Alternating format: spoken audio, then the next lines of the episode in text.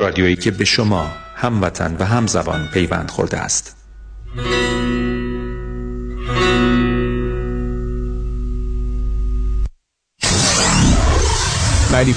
KTWV HD3 Los Angeles. شنوندگان گرامی این قسمت از برنامه جامعه سالم بازپخش یکی از برنامه های قبلی است. جامعه سالم. برنامه ای از دکتر فرهنگ هلاکویی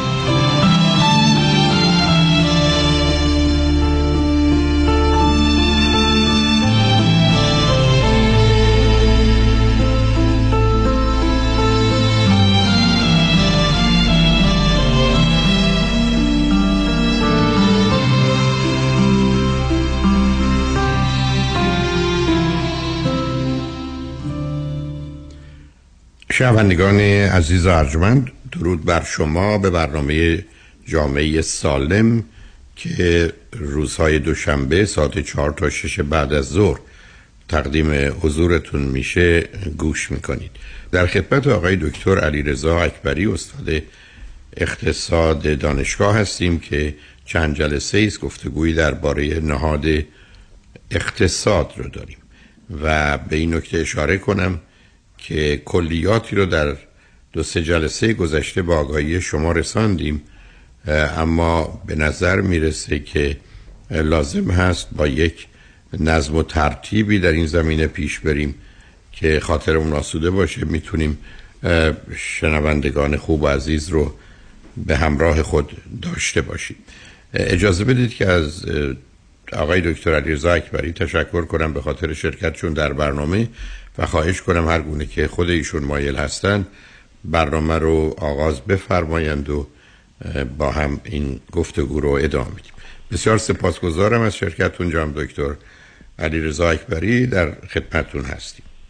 ممنونم از لطف حضرت عالی و با سلام متقابل خدمت شما و خدمت شنوندگان ارجمند برنامه شما. در چند برنامه گذشته صحبت های خیلی کلی داشتیم راجع به شیوه های تحقیق در علم اقتصاد راجع به شکلگیری پول و شاید امروز بد نباشه یک مرور بسیار کوتاهی رو من داشته باشم در ابتدا. راجع به تکامل نظام پولی و اینکه چگونه ما یه مقدارش رو صحبت کردیم بقیهش موند و اگر اجازه بدید این رو امروز به اتمام برسونیم و بعد راجع به سیاست های پولی سیاست های مالی سیاست های بانک مرکزی بشیم. تکامل نظام پولی در تاریخ بشر خیلی تغییر کرده. صحبت کردیم دفعه قبل که در جوامع اولیه سیستم مبادلاتی تهاتری یا کالا با کالا خدمات و کالاها به طور مستقیم بدون واسطه مبادله می‌شد. مرحله بعد از این در تمدنهای باستان کامادتی مانی یا پول کالا بود که با دست و پاگیر شدن مبادله تهاتوری کالاهایی با ارزش ذاتی مثل طلا نقره و سایر فلزات به عنوان پول مورد استفاده قرار گرفتند. در مرحله بعدی تاریخ رو که جلوتر بیایم در زمان در تمدنهای یونان باستان تا قرون وسطا شروع شد. سیستم یا نظامی به وجود اومد به اسم متالیک استانداردز یا استانداردهای فلزی که تمدنهای مختلف از جمله یونان باستان امپراتوری روم امپراتوری هخامنشی استانداردهای پول فلزی رو ایجاد کردن که در اون سکه هایی رو با سایز ها و ارزش ها و جنس های مختلفی رو منتشر می‌کردن که ارزش سکه ها به مقدار خاصی از فلز گرانبها گره خورده بود و این یک ثباتی نسبی رو ایجاد کرد. تا زمانی که چینی ها در قرون وسطا پیپر مانی پول کاغذی رو اختراع کردن در سلسله تانگ در قرن هفتم پول کاغذی رو کشف کردن که وسیله مبادله راحت تری نسبت به حمل سکه های فلزی بود. در مرحله بعد اون چیزی که امروز ما می‌شناسیم به اسم اسکناس که بر اساس نرخ ذخیره بانکی یا نرخ ذخیره قانونی توسط بانکداری و بانک های اروپایی کشف شد. یعنی بانکداری بر اساس یک نرخ ذخیره بانکی پدیدار شد که به بانک ها امکان می‌داد که پول بیشتری نسبت به ذخایر خودش وام بده.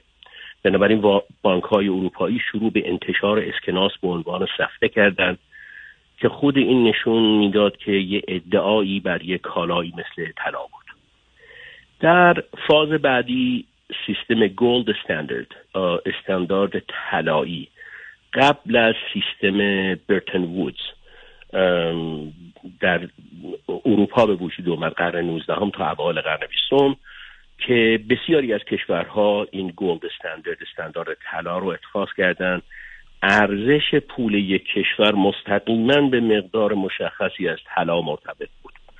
و هدف این سیستم هم بود ایجاد ثبات در تجارت بین المللی بعدش یک سیستم دیگری اومد که در شهری به اسم برتن وود سیستم برتن وود از 1944 پایان جنگ جهانی تا زمان نیکسون تا 1971 سیستم برتن وود یک قراردادی بود در یک سیستم پولی بین المللی که ارز کشورها به دلار امریکا متصل بودن و دلار قابل تبدیل به طلا بود. این سیستم در سال 1971 زمانی که ایالات متحده قابلیت تبدیل طلا به دلار رو دیگه از دست داده بود و جنگ ویتنام این سقوط کرد و کنار گذاشته شد. امروز هیچ پولی در هیچ جای دنیا پشتوانه به اسم طلا نداره. مرحله بعدی به انگلیسی میگن فیات مانی. همین پولایی که دیگه پشتوانه طلا نداره بر اساس حکم دولت به پشتوانه اعتبار دولت و اعتماد مردم به اعتبار دولت از 1971 در جریان در در تمام کشورها. شاید بد نباشه به دو مرحله آخرم سریعتر اشاره کنم قبل از اینکه صحبتم به پایان برسونم. بعد مرحله آخر ما قبل آخر.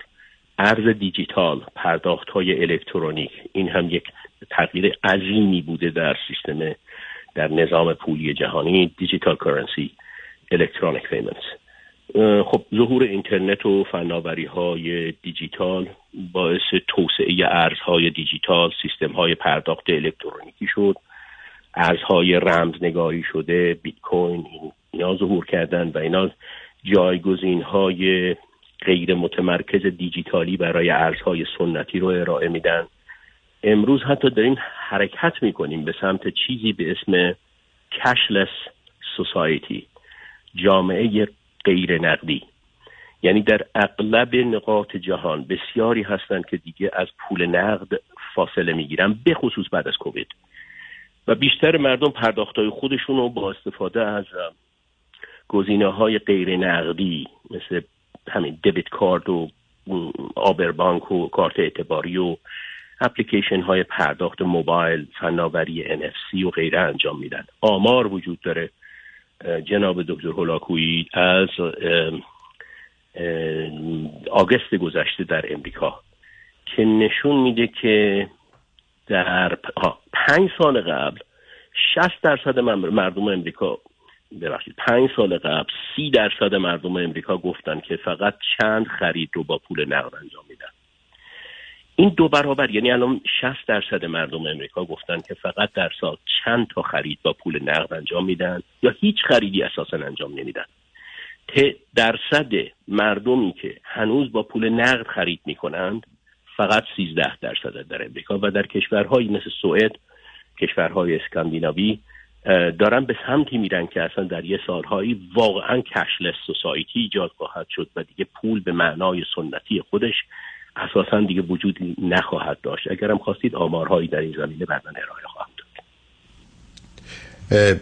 جناب دکتر اکبری آنچه که اشاره فرمودید یه واقعیتی است که همکنون در نظام اقتصادی وجود داره. اما شاید برای شنوندگان خوب و عزیز و ارجمندی که به حال دورهایی از رشته اقتصاد رو پشت سر نگذاشتن این توهم و یا تصور به وجود بیاد. که ما در این وارد مرحله میشیم که پول به یک اعتبار ارزشی و یا اعتباری نداره. واقعیت مسئله همطور که اشاره فرمودید تا زمانی که به هر حال حرف این بود که پول امریکا در وضعیتی است که هر زمانی که شما این پول رو به خزانه داری بدید در مقابلش به شما طلا میدن. تا 1971 که این موضوع منتفی شد. البته قبلا هم کسی برای اون مراجعه نکرده بود. موضوع اصلی و اساسی پول این است که اگر من با شما قراری گذاشتم که یک ساعت برای شما کار کنم و ده دلار بگیرم و شما هرچه به من دادید حالا هم از اینکه این رو به حساب بانکی من بریزید یه چکی به من بدید و یا ده دلار به دست من بدید من مادام که بتونم اون چک رو اون پولی که در بانک منه یا اون پولی که همکتون در اختیار من هست رو ببرم به یه مغازه و اگر یه کالایی قیمتش ده دلاره اون رو بدم حالا یا پول رو بدم یا یه چکی بنویسم بدم یا از طریق پولی که در بانک دارم که هم به صورت چک هم به صورت کردیت کارتی است که بانک به من داده ده دلار رو به حساب فروشنده اون کالا منتقل کنم عمل انجام میشه. یعنی جنبه بیرونی همطور که اشاره فرمودید که فرض کنید در ایران ما اگر فرض کنید 100 تومن مبادله می‌شد من خاطرم است که 70 80 تومنش پول نقد بود. یعنی مردم پول می‌دادند و می‌گرفتند. ولی همطور که الان اشاره فرمودید الان حتی در ایران هم حتما کمتر شده. یعنی خیلی ها چک میدن خیلی ها از کردیت کارت استفاده می‌کنن. بنابراین پول رد و بدل نمیشه. اما در ماهیت آنچه که اسمش پول هست به عنوان وسیله مبادله یا وسیله حفظ ارزش و یا بعدا استفاده های دیگری که از اون می‌کنیم تغییری به وجود نیومده صورت اون عوض شده. قبلا مردم مثلا سکه طلا یا نقره می‌دادن. حالا مدتی به جاش اسکناس رو دادن و حالا فرض بفرمایید از راه های مختلفی پولی رو که باید بپردازن در اختیار طرف مقابل قرار میدن و اون چون پولی رو به گونه ای در اختیار داره که او هم می‌تونه ازش استفاده کنه مشکلی است من خاطرم است که در قوانین ایران این بود که شما اگر بدهی به کسی دارید اگر پول نقد بهش بدید او مجبور اون رو بپذیره. ولی مجبور نبود چک رو قبول کنه. یعنی اگر شما هزار تومن به کسی بده کار بودیم رفتید چک می‌دادید می‌تونید که قبول نکنم.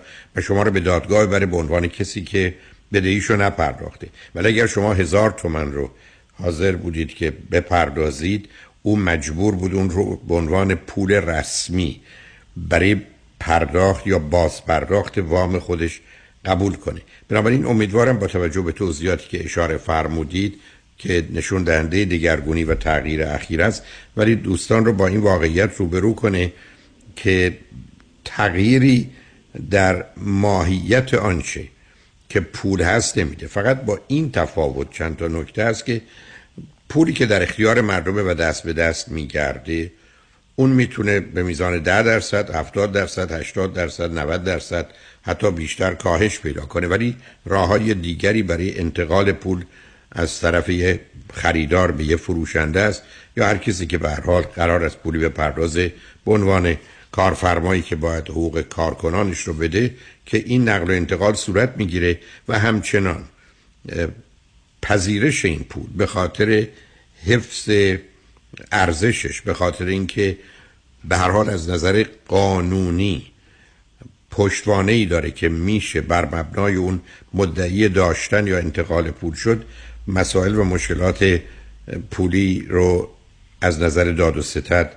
به نوعی تنظیم می‌کنه و اونها رو از بین می‌بره. بنابراین ما همچنان با این واقعیت روبرو هستیم که ما در یه جامعه مقداری کالا داریم.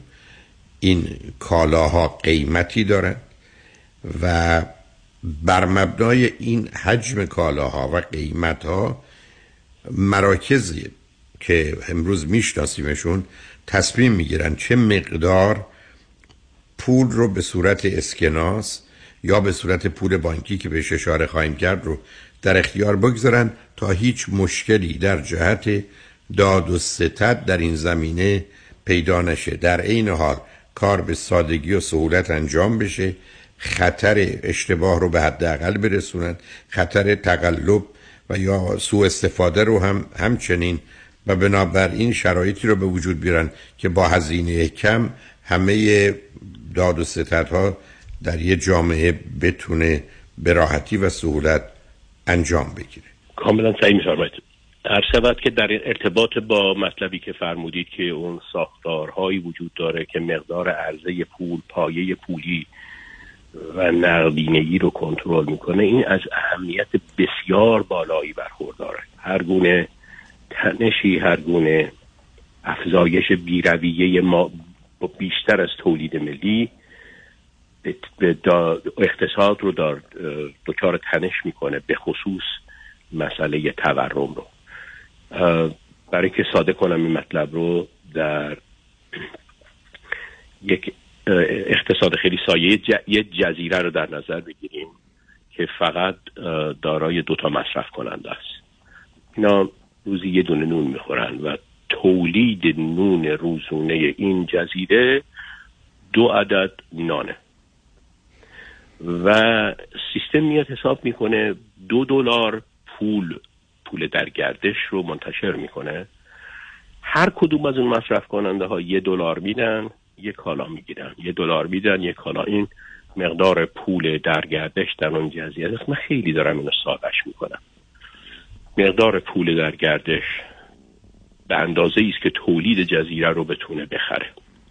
حالا تصور بفرمایید به هر دلیلی مقدار پول در گردش به جای که دو دلار بود دو برابر بشه بشه چهار دلار. ولی تولید همون دو تا نون باقی بمونه.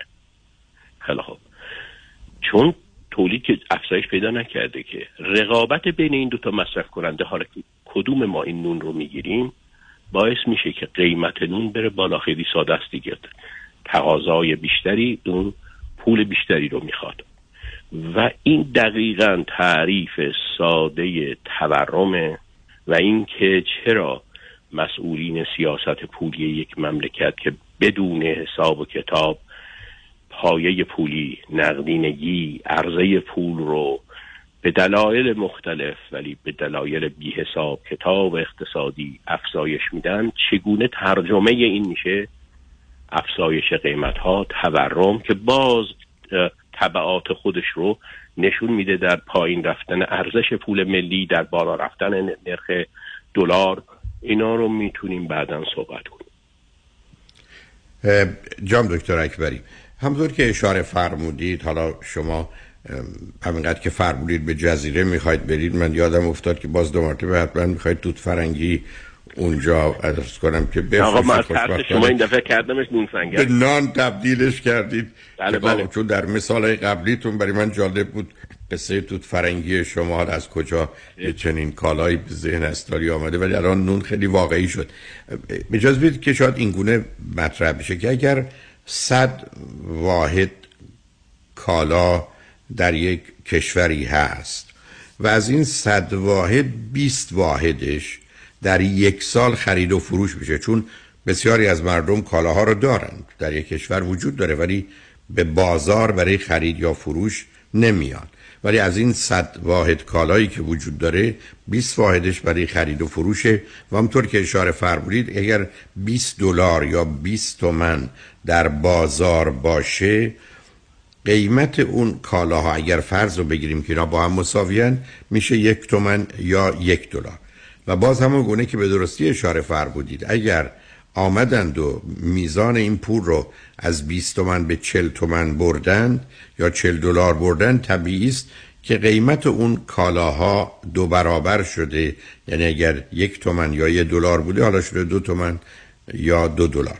پس در اینجا یه موضوعی مطرح میشه به اسم آنچه که ما نامش رو حجم پول در جریان می‌گذاریم که مثلا در ایران شامل اسکناس بود و پشیز یا سکه با توجه به میزان معاملاتی که انجام میشه. اما در اینجا چند نکته هست که حالا دونه بدونه میشه اشاره کرد. یکی اینکه یک یک تومن یا یک دلار در ظرف سال بسته به اینکه در کدام نقطه از جهان هستیم سه چهار پنج شیش حتی هفت بار دست به دست میچرخه. بنابراین برخی از اوقات اون چیزی که به عنوان سرعت گردش پول هست وانمود می‌کنه که اگر شما صد واحد پول دارید یا صد تومن دارید حالا با توجه به اینکه با سرعت 4 و 5 حرکت می‌کنه در حقیقت 400 یا 500 تومن شما در نظام اقتصادی دارید. برای که پنج دست میچرخه و موجب پنج معامله میشه. بنابراین یکی از اون چیزهایی که همیشه در مباحث اقتصادی مطرحه این است که این سرعت گردش پول کجاست. معلومه در یه جامعه مانند ایران من خاطرم هست وقتی بحث اسکناس بود سرعت حتی تا مرز 6 و 7 می رسید اما شما وقتی من به امریکا آمدم این سرعت 3 و 4 بود. الان با توضیحاتی که دکتر اکبری اشاره دادن ای بسا به هم یک به یک نیم یا یک و دو دهم رسیده. چون اون پول آنچنان دست به دست نمیچرخه و راه های دیگری برای معامله وجود داره. بنابراین این مورد اولی است. اگر در این باره ای دکتر اکبری توضیح دیگری لازم هست بفرمایید. خوشحال میشم بشنوم. همین که جناب فرمودید وقتی که شرایط اقتصادی تغییر پیدا می‌کنه. ابزارهای سیاست مالی تغییر پیدا می‌کنه و سیاست های بانک مرکزی تغییر پیدا می‌کنه. بیشتر توجه حداقل فدرال ریزرو در امریکا مانتری بیسه تا اون حجم پول در گردشی که ما تعریفش رو که می‌کردیم اموان و ام و عرضه پول میگذاشتیم. برای که همین که جناب بهتر آگاه هستید و شاید بعد از آگهی ها بهش بپردازیم مسئله بسیار مهمی وجود داره به اسم خلق پول. از هیچی. سیستم بانکداری می‌تواند از هیچی پول بیافریند. و در نظر گرفتن این مسئله و بعد سپرده های دیداری یعنی سپرده هایی که مردم نزد بانک ها کوتاه مدت دارند و بعد بلند مدت دارد سپرده های بانک ها پیش بانک مرکزی یک سری که مثلا وارد بحث های تخصصیشون بسیار خسته کننده و ملال آوره. اون چی که من منظور عرض بنده بود اون مثالی بود که شما فرمودید در ارتباط با تناسبی که عرضه پول حجم نقدینگی با تولید واقعی نه تولید اسمی تولید واقعی یک اقتصاد داره. حجم کالاهایی که تولید میشه خدماتی که تولید میشه اگر مقدار پولی که در جامعه هست خیلی بیشتر از اون باشه بدون شک بدون شک ایجاد تورم می‌کنه. و این یکی از موزلاتی است که در اقتصاد ایران گریبانگیرش هست و حتما به اون خواهیم رسید آی دکتر. پس اجازه بدید که ما پیام ها رو پشت سر بگذاریم و بعد از اون برگردیم درباره راه های دیگری که حجم پول در گردش رو افزایش میده و اونا خودش به خودی خودش می‌تونه موجب تورم و یا کاهش قیمت ها بشه رو بهش اشاره داشته باشیم. شنگ و بعد از چند پیام. با ما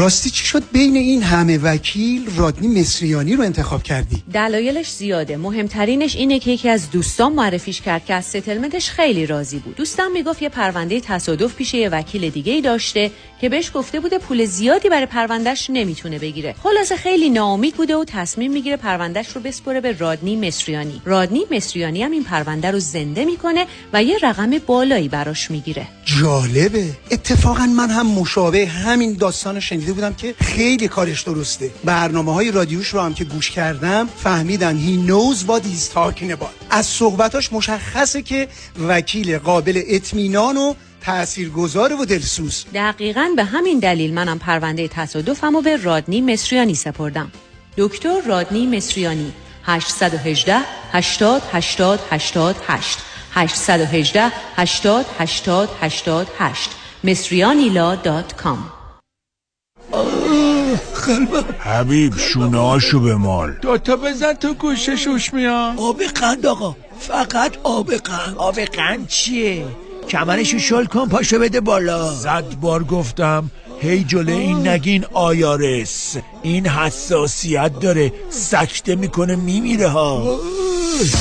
آیا به IRS یا Board of Equalization بدهکاری audit شده اید؟ آیا IRS به خاطر sales tax و یا income tax بر روی اموال و درآمد شما lien گذاشته است؟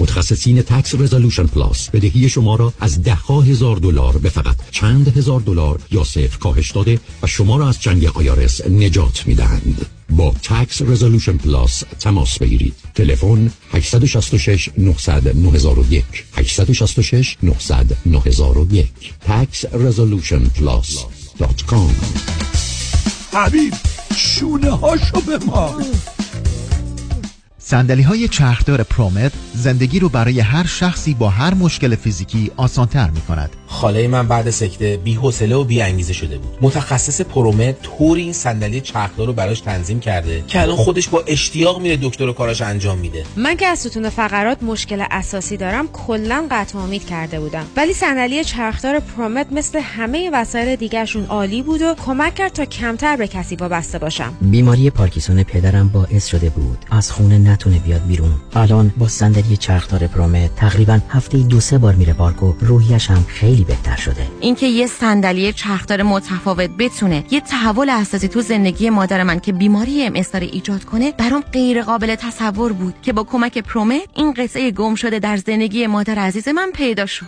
پرومت با قبول اکثر بیمه ها 818 907 77 77 818 907 77 77 مطمئنی؟ One, two, one, two. Vous êtes sûr? Vous êtes sûr? Are you sure? واقعا مطمئنی؟ آیا مطمئنید که حسابهای سرمایه گذاری از جمله قراردادهای انویتی که به تازگی امضا کرده اید یا به زودی امضا می کنید واقعا به نفع شماست؟ مطمئنی؟ آیا مطمئنید که کارشناس مالی شما نکات مهم مثل ریسک و هزینه های پنهان این قرارداد را کاملا برای شما توضیح داده است؟ مطمئنی؟ برای اطمینان از درستی انتخاب خود قبل از آنکه احتمالاً در یک قرارداد زیانبار سرمایه گذاری با جریمه های سنگین گرفتار شوید با من فرانکلین مهری Certified Financial Planner Practitioner برای Second Opinion تماس بگیرید. 310 446 34 84 310 446 34 84 franklinmohri.com سرمایه گذاری و مشاوره های مالی توسط شرکت Mutual Investor Services ارائه member FINRA and SI California license number OC71568 مطمئنی؟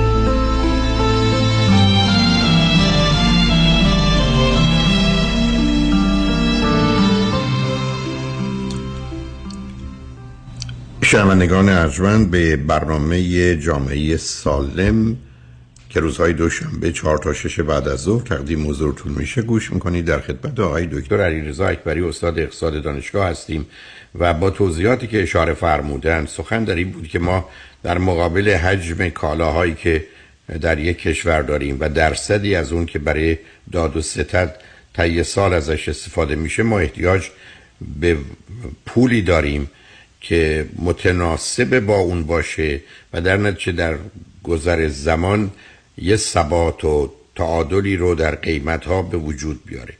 طبیعی است که اگر حجم پول در گردش افزایش پیدا کنه اگر سرعت اون افزایش پیدا کنه قیمت ها بالا خواهد رفت. یا افزایش قیمت ها رو خواهیم داشت که از حدی که میگذره نامش رو تورم می‌گذاریم.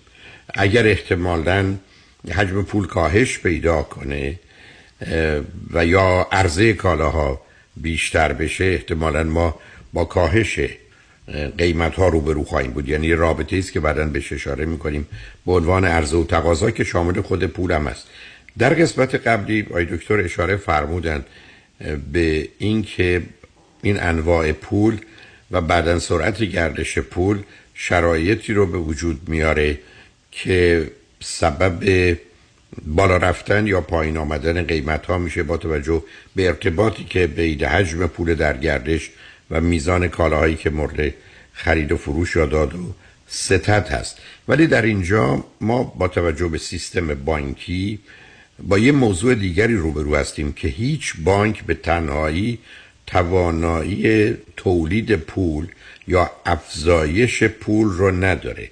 اما سیستم بانکی در عمل می‌تونه میزانی پول رو به سیستم اقتصادی تزریق کنه و در نتیجه شرایطی رو به وجود بیاره که در اینجا اسکناس تازه چاپ نشده سرعت گردش هم عوض نشده اما حجم پول در جریان افزایش پیدا کرده و در اینجا مخصوصا در ایران ما یک نکته داشتیم به عنوان ذخیره قانونی. ماجرای پشتوانه اسکناس اون یه بحث دیگری بود ولی ذخیره قانونی بود. به این معنا که فرض کنید قرار این بود که هر بانکی که یک نفر میاد 100 تومن در اونجا می‌گذاره بانک موظف بود که ده تومن اون رو که می‌شد ده درصد ذخیره قانونی پول رو نگه داره. حالا از یه حدی گذشت به بانک مرکزی یا در حساب بانک مرکزی بره وارد اون بحثم نخواهم شد. بنابراین شما اگر 100 تومن می‌برید به یه بانک می‌دادید بانک موظف بود. 10 تومنش رو نگه داره اما بانک بر چه اساسی کار می‌کنه؟ بر اساس احتمالا پولی که از شما می‌گیره بهتون بهره نمیده یا بهره کمی میده و اون رو به دیگران وام میده با بهره بیشتر و از ما با تفاوت بهره پرداختی و دریافتی است که سیستم بانکی کار می‌کنه. البته امروز بانک ها اینقدر برای تأخیر در پرداخت و بازگشت چک و فعالیت های دیگه شون برای شما هزینه میتراشند که شنیدم. این رای دکتر اکبری می‌تونن اگر درست هست یا نادرست هست رو بفرماین که اصلا موضوع درآمد اصلیشون ما با تفاوت در برای بسیاری از بانک ها بهره پرداختی در مقابل بهره دریافتی نیست. ولی به هر حال سیستم بانکی که شما 100 تومن در اختیارش گذاشتید 10 تومنش رو نگه داشت. اون 90 تومن رو وام میده. اون 90 تومن فرض بر اینه که توسط یک نفر به هر صورتی که است در همون بانک یا بانک دیگه میره گذاشته میشه. بانک دوم 90 تومن رو گرفته. 9 دلار 9 تومنش رو نگه میداره. 81 تومنش رو وام میده. و بنابراین باز این پول 81 تومن در اختیار یه بانک دیگه قرار می‌گیره که اون 8 تومنش رو نگه میداره. فرض کنید 73 تومنش رو وام میده. نتیجتا یه 100 تومنی که وارد سیستم بانکی شده با گذشت زمان که مدت طولانی هم نیست در حقیقت هزار تومن پول رو در سیستم اقتصادی موجب میشه. یعنی یه آدمی اینجا 100 تومن داره یه آدمی یه 91 تومن طلبکار اون یکی هم فرض کنید 80 تومن طلبکار اون یکی 73 تومن. جمع اینها در حد خودش به هزار می‌رسه و بنابراین با یک تصمیم که ما ذخیره قانونی رو از ده ببریم به 20 به اکبار اون حجم پولی که افزایش پیدا می‌کرد رو کاهش بدیم. یعنی حالا یه بانک وقتی 100 تومن می‌گیره 20 تومنش رو باید نگه داره می‌تونه 80 تومنش رو وام بده. بانک دومی که 80 تومن رو می‌گیره 16 تومنش رو باید نگه داره. فرض کنید که 64 دلارش رو وام میده. و در نتیجه یه 100 تومنی در اینجا یا دلاری در اینجا 500 تومن رو به وجود میاره. بنابراین یکی از حربه های بسیار مؤثری که در ایران در وقتی که می‌خواستن حجم پول رو افزایش بدن یا کاهش بدن حجم پول رو افزایش بدن وقتی احساس کردن کسادی هست یه مقداری میل مردم به سرمایه گذاری کمه حجم پول افزایش بدن که به امید سود بیشتر و یا در اختیار داشتن پول مردم سرمایه گذاری کنن. می آمدن ذخیره قانونی رو کم می‌کردن که بانک ها پول بیشتری در اختیار داشت باشن یا قابلیت تولید پولشون افزایش پیدا کنه. ولی اگر زمانی احساس خطر تورم رو می‌کردن و مایل بودن حجم پول رو کاهش بدن ذخیره قانونی رو به عنوان یکی از حربای سیاست پولی افزایش می‌دادن و از این طریق سبب می شدند که پول در جریان کاهش پیدا کنه و یا پولی که در اختیار مردمه کاهش پیدا کنه در نتیجه بتونن کاهش تقاضای کالاها و خدمات رو به وجود بیارن و از این طریق زمینه رو به جهت پایین آوردن قیمت ها فراهم کنن چون تقاضا کاهش پیدا کرده. آی دکتر اکبری خوشحال میشم اگر تو همین زمینه مطمئنم نکات و مطالبی هست که باید اشاره بشه یا اگر تغییر و تصحیح هست رو خوشحال میشم بیان بفرمایید. لطف داری آقای دکتر خواهش می‌کنم. شب از حضور شما که همین که اون مثال 100 تومن یا 100 دلار که وارد سیستم بانکی میشه و مثال شما که نرخ ذخیره قانونی رو ریزرو ریکوایرمنت ریشیو رو ده درصد گذاشتید و به درستی اون چین و اون سیکونس و اون زنجیره وام دادن و بعد وام گرفتن که منجر میشه به یه چیزی به نام ضریب پول یعنی مالتیپلایر اگر من مثال شما رو استفاده کنم که ده درصد مثال راحتیه که دیگه کلکولیتور نمی‌خواد. ده درصد سیستم بانکی بگی اگر 100 دلار کسی آورد گذاشت تو نمی‌تونی یه دفعه همه 100 دلار رو وام بدی چون ممکنه فردا بیاد و این پولش بخواد برداره سیستم میریزه. ده درصد چه نگه دار 90 درصد چو مثلا وام بده. یک فرمول خیلی ساده ای داره که در انتهای اون پروسه ای که شما فرمودید یک تقسیم بر نرخ ذخیره قانونی. یعنی مثلا در مثال شما بود ده درصد. یک تقسیم بر ده درصد عدد ضریب مولتیپلایر ده رو میده. ده رو حالا اون اولیش که صد دلار بود همون به هزار دلار. تغییرش که بدیم از ده درصد بکنیمش پنج درصد این مالتیپلایر میشه 20 برابر. تبدیلش بکنیم بالاتر. پس این یکی از ابزار سیاست پولیه که بانک مرکزی می‌تونه از این طریق به عرضه پول و از طریق عرضه پول به نرخ بهره و نیز سایر به اصطلاح چیزای معلفه های اقتصادی تاثیر بذاره. حالا اگر اجازه بفرمایید راجع به ابزارهای مختلفی رو که اصطلاح مدیران مالی یک کشور و مدیران پولی یک کشور در اختیار دارن که بتونن اقتصاد پویایی رو ایجاد کنن خیلی سریع یک صحبتی رو داشته باشیم. قسمت شاید مالی رو بذاریم بعدا که سیاست ها و ابزارهایی است که دولت می‌تونه استفاده بکنه.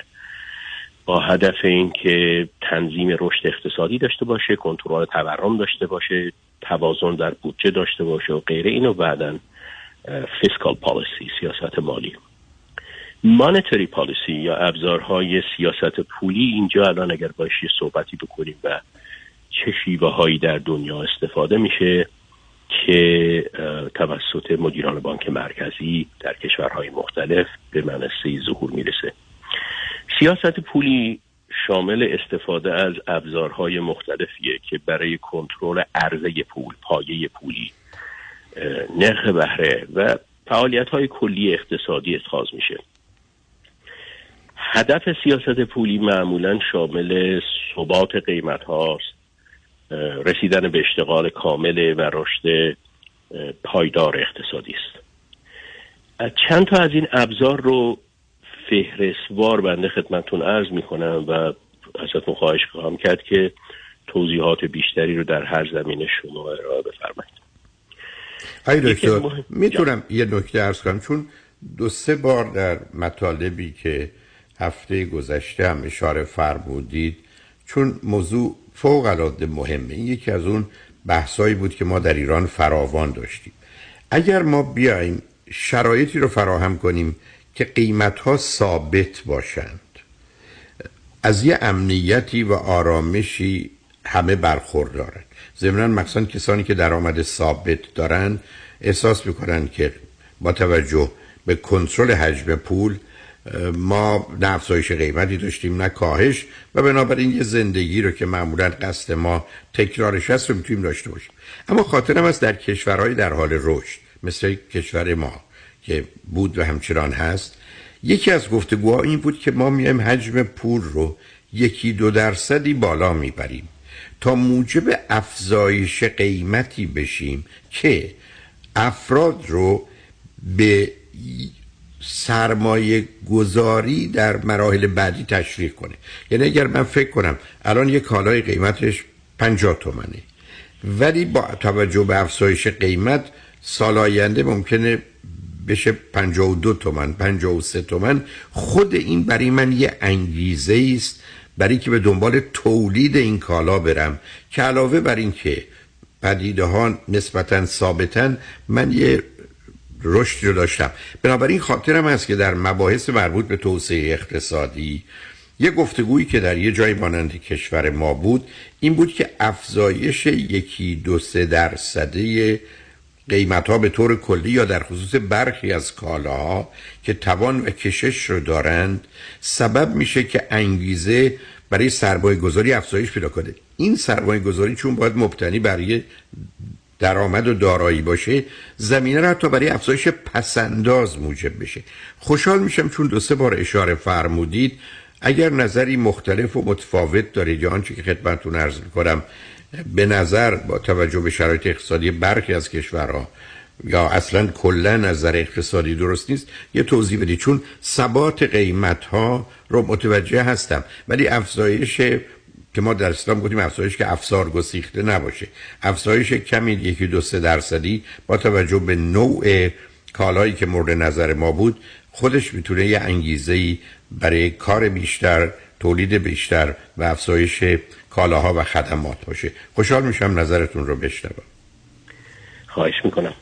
هر شبت حضور شما که شاید یه مثالی در این زمینه رو و خدمتون عرضه کنم. اگر بخوایم تصمیمات سختی که آنترپرونورها کسانی که کارآفرین هستند سرمایه گذار هستند به کاپیتان یک کشتی توجیه کنیم. این کاپیتان فقط وقتی می‌تونه مسیر رو درست تشخیص بده که بتونه انتهای مسیر رو حد بزنه پیش بینی بکنه. در یک دریایی که دو قدمی خودش رو نمی‌تونه ببینه که آیا این سرمایه گذاری که کرده می‌تواند با قیمت های قبلی هنوز توجیه اقتصادی داره یا تورم اومده و اصلا وقتی که کالا به مقصد برسه حتی پول سرمایه گذاری اولیهش رو نمی‌تونه برداشت کنه. ریسک بسیار بالایی رو این کشتی و یعنی هیچ چیزی هیچ چیزی در اقتصاد مثل مسئله پیشبینی آینده برای این کارآفرینان اهمیت حیاتی نداره. اگر کارآفرین نتونه تشخیص بده اگر ببینی که خب قیمتات وقتی که این کشتی به مقصد رسید دو درصد بالا میره تازه امید بهتری داره که سرمایه گذاری رو توجیه کنه و تکرار کنه. ولی اگر ندونه در این دریای مشوب وقتی به اونجا می‌رسه اصلا دو قدمی خودش رو نمی‌تونه ببینه. اقتصاد به سمت سخت بازی حرکت می‌کنه. یعنی کسی که بخواد ریسک بگیره باید بتونه از یک قابلیت پیشبینی انتظارات مثلا یک مکتبی در اقتصاد هست expectation theory که هم ایجاد تورم پایین آمدن تورم بهره اینا مردم شروع می‌کنن انتظارات آتی خودشون رو به صورت پیشرو به صورت قبل از اینکه اتفاق بیفته تصمیمات دیگری رو می‌گیرن که بتونن ثروت خودشون رو بتونن امکانات خودشون رو تقویت کنن یا همینطوری نگه دارن. مشکل همین که شما فرمودید نبودن تعادل هستش. یک اقتصاد اگر باز مثالی ارز کنم مثل یه بچه که رشد اندام های این بچه بایستی در یه تعادل رشد کنه. اگر مثلا چه می‌دونم دست و پای یه بچه سال آینده دو برابر بشه این نه تنها شادی نداره بلکه بایستی که کسی که عاقلان قوم بیان ببینن این چه اتفاقی افتاده. چون تعادل که بین بره این زیر بنا رو تکون میده. مخلص کلام این که این فرمایش شما کاملا درسته. اگر مقدار متعادلی از تورم رو کارآفرین سرمایه گذار بتونه پیش بینی کنه می‌تونه برنامه ریزی های خودش رو بر اون اساس در زمین مطلب بیرم خدمت شما عرض بکنم که پدیده ای ما داریم به اسم دیس انفلیشن یعنی سقوط قیمت ها اون هم بسیار خطرناکه. یعنی به همون اندازه که مسئله تورم بسیار ناساز و بسیار ضرر زننده است. اگر یه دفعه شما انتظار داشته باشید که سال آینده قیمت ها نصف میشه خب نمیرید چیزی که کالاهای باد ما امروز بخرید. خود این اقتصاد رو به یک رکود بزرگ میکشونه. عرض دیگه ندارم در این زمینه. بسیار سپاسگزارم آقای دکتر. اجازه بدید که با توجه به ماجرای ذخیره قانونی و حجم پولی که درباره صحبت کردیم به حربه های دیگر سیاست پولی اشاره کنیم. من فکر کنم دو تاش برجسته ترینشه یکی کاهش و افزایش در نرخ بهره است که مربوط است به بانک مرکزی یا فدرال ریزرو که بانک ها بر مبنای اون حرکت می‌کنن و یکی افزایش در حجم اسکناس یعنی افزایش در میزان پول رایج. اگر مایل هستید لطف کنید در مورد این دو حربه سیاست پولی که به نظر من دو تا موضوع فوق العاده مهم هستند و الان بسیاری از هموطنان خوب و عزیز ما منتظر هستند که مثلا فدرال ریزرو احتمالا در سال آینده چه مقدار نرخ بهره رو که البته برمیگرده به نرخ بهره ای که میان بانکی هست و ضمنا با پرایم و بعدا بر مبنای اون بهره حساب ها مشخص میشه و بعدم مخصوصا بهره های ده ساله که مبنایی قرار می‌گیره برای اونچه که خرید خانه و یا اتومبیل یا چیزای دیگه هست که بر مبنای اون نرخ بهره برای این نوع کالا که همکنون بسیار بالا رفته پایین میاد و با پایین رفتن اون اولا افراد بیشتری کوالیفاید میشن که بتونن مثلا اگر می‌خوان خانه بخرن بخرن و در نتیجه برای اونها هزینه پول یا قیمت پول کمتر میشه و به همین جهت است که با پایین آمدن این نرخ بهره زمینه رو برای افزایش قیمت هایی که باز پیشبینی دیگری مربوط به سال آینده هست رو تا حدودی موجب میشه. سپاسگزارتون میشم که در یک فرصت شش هفت دقیقه یکی از این حربه های دیگر سیاست پولی رو مطرح بفرمایید. پیام رو میشتیم برگردیم و گفتگو رو ادامه میدیم.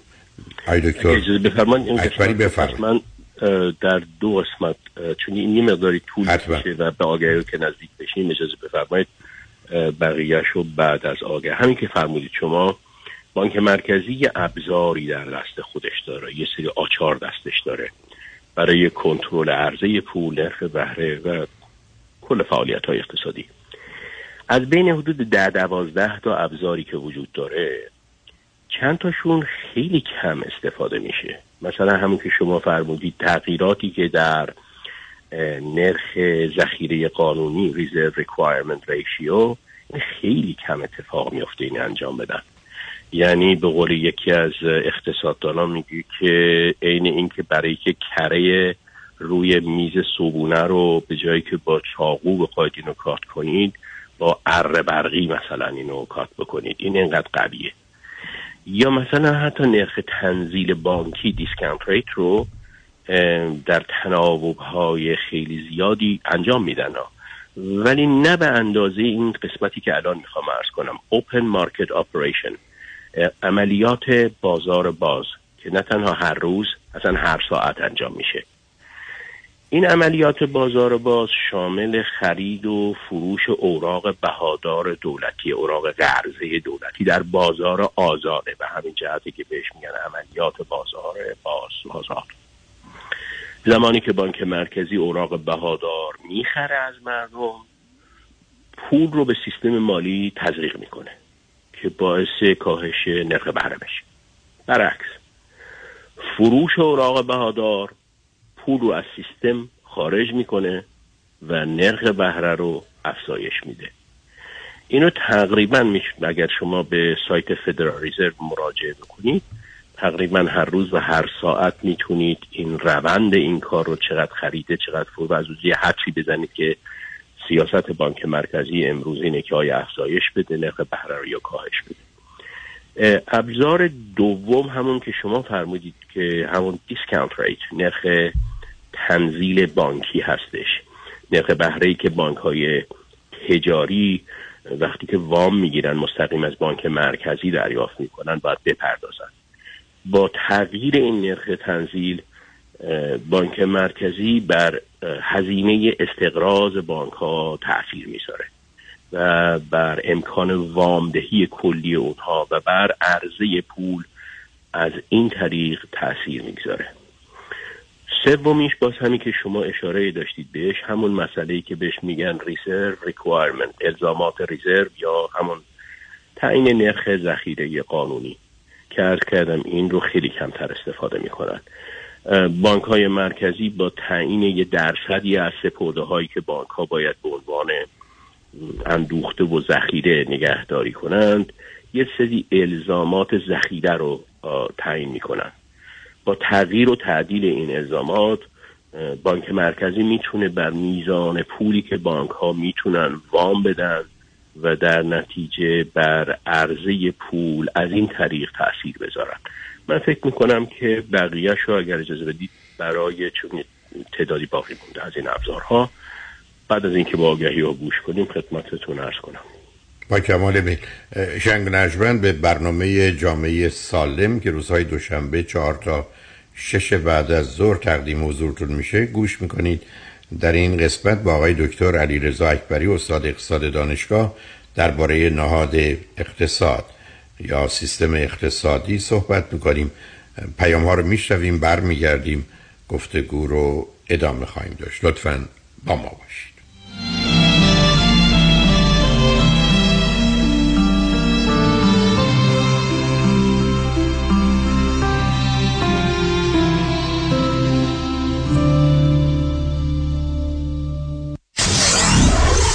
Ninety-four seven KTWV HD3 Los Angeles.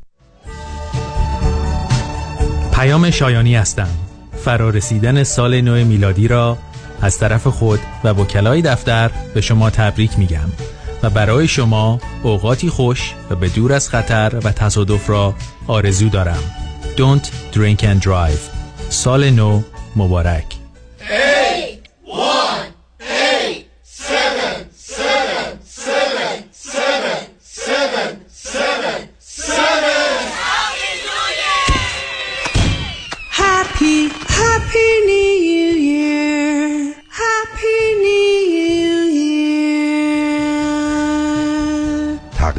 پیام شایانی وکیل تصادفات و سلامات ناشی از کار. دفاتر پیام شایانی در وودلند هیلز، لس آنجلس، گلندل، اورنج کانتی، سان دیوگو و سان خوزه مهرورزی به خیشتن اساس بهداشت روان شماست. در بهبود رابطه با خود کوشا باشید. دکتر مهری ابوطالبی مشاور خانواده متخصص در روان درمانی فردی ترس و استراب و کاهش استرس و بازپروری سیستم اعصاب از طریق EMDR و نوروفیدبک ارزیابی مشکلات کودکان از طریق پلی تراپی و تووا تست و مشاوره قبل و بعد از ازدواج آماده یاری به شماست. وبسایت www.mehriabutalebi.com تلفن تماس 818 522 82 38 چرا بست ویت؟ چرا دکتر جفرودی؟ چرا دکتر جفرودی؟ Yeah, my name is Carmen. I'm so happy to say that how Dr. Hedi Tafrudi changed my life. I was in danger of heart attack. I had liver problem. I had a knee pain. I had gastritis. But all of them, since I started the program, all of them are gone. My knee pain is gone. Any issues with stomach is gone. I'm so happy. This program is not a diet. That's a changing your lifestyle. Dr. Jeffrey's customer service, they are very nice. You're sitting in your house, just phone call, no stress at all. You don't have to drive anywhere. I'm so happy. مراکز بست ویت ویت لاس سنتر به مدیریت دکتر هدیه جفرودی کایروپرکتر تلفن 844 366 68 98 844 366 68 98 50 درصد تخفیف برای ده نفر اول که اکنون تماس بگیرند bestweight.com I'm so happy. So happy. مگه اینترنت رایگان یا خیلی ارزون نمی‌خواین؟ اگه درآمد خانواده از یه حدی پایین تر باشه اگه فرزند یا بچه ها تو پروگرام صبحانه رایگان مدرسه باشن با smarterhome.ai می‌تونین اینترنت مجانی یا خیلی ارزون بگیرین. اگه SSI یا مدیکید می‌گیرین یا از پروگرام فدرال هاوسینگ اسیستنس استفاده می‌کنین می‌تونین اینترنت مجانی یا خیلی خیلی ارزون بگیرین. smarterhome.ai 405 3 میلیون. 405 3 میلیون. 405 3 میلیون. از لس آنجلس تا لاس وگاس چهار ساعت راست. کدام وکیل همیشه با شماست؟ همیشه با شماست. دفاتر وکالت سامان هیدری پرقدرتتر از همیشه در دو ایالت کالیفرنیا و نوادا در خدمت شما. تصادفات و صدمات بدنی. 818 818 0707 HeyDaddyLawGroup.com از کالیفرنیا تا نوادا سامان هیدری وکیل شماست. شنوندگان گرامی این قسمت از برنامه جامعه سالم بازپخش یکی از برنامه های قبلی است.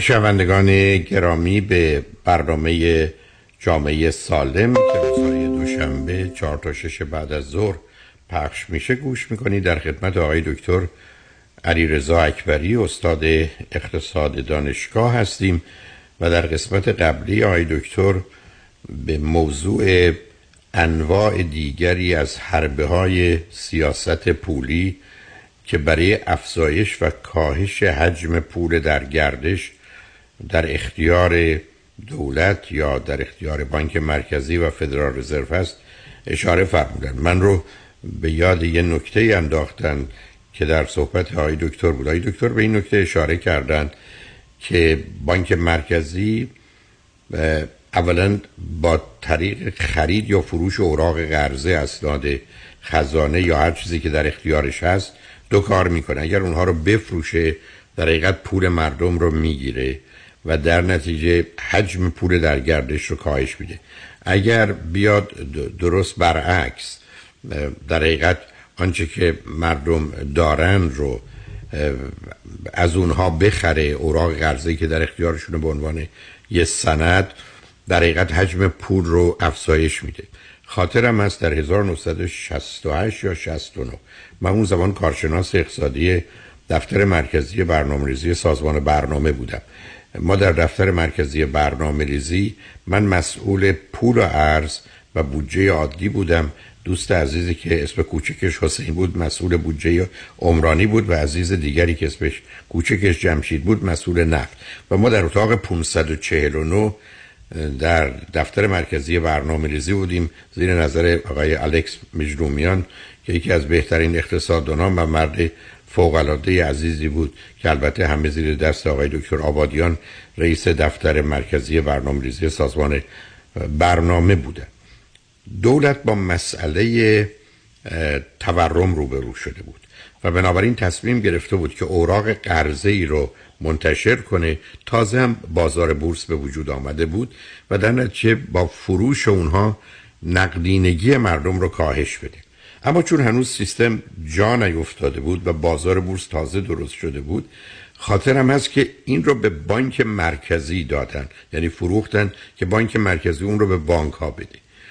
و من در اونجا یه مقاله ای نوشتم که اگر فروش اوراق قرضه به وسیله بانک مرکزی و بانک ها باشه درست برخلاف آنچه که زمینه قرار بازدارنده داشته باشه و حجم پول رو کاهش بده. حجم پول رو افزایش بده. یعنی درست قدرت در حقیقت تولید پول رو افزایش خواهد داد.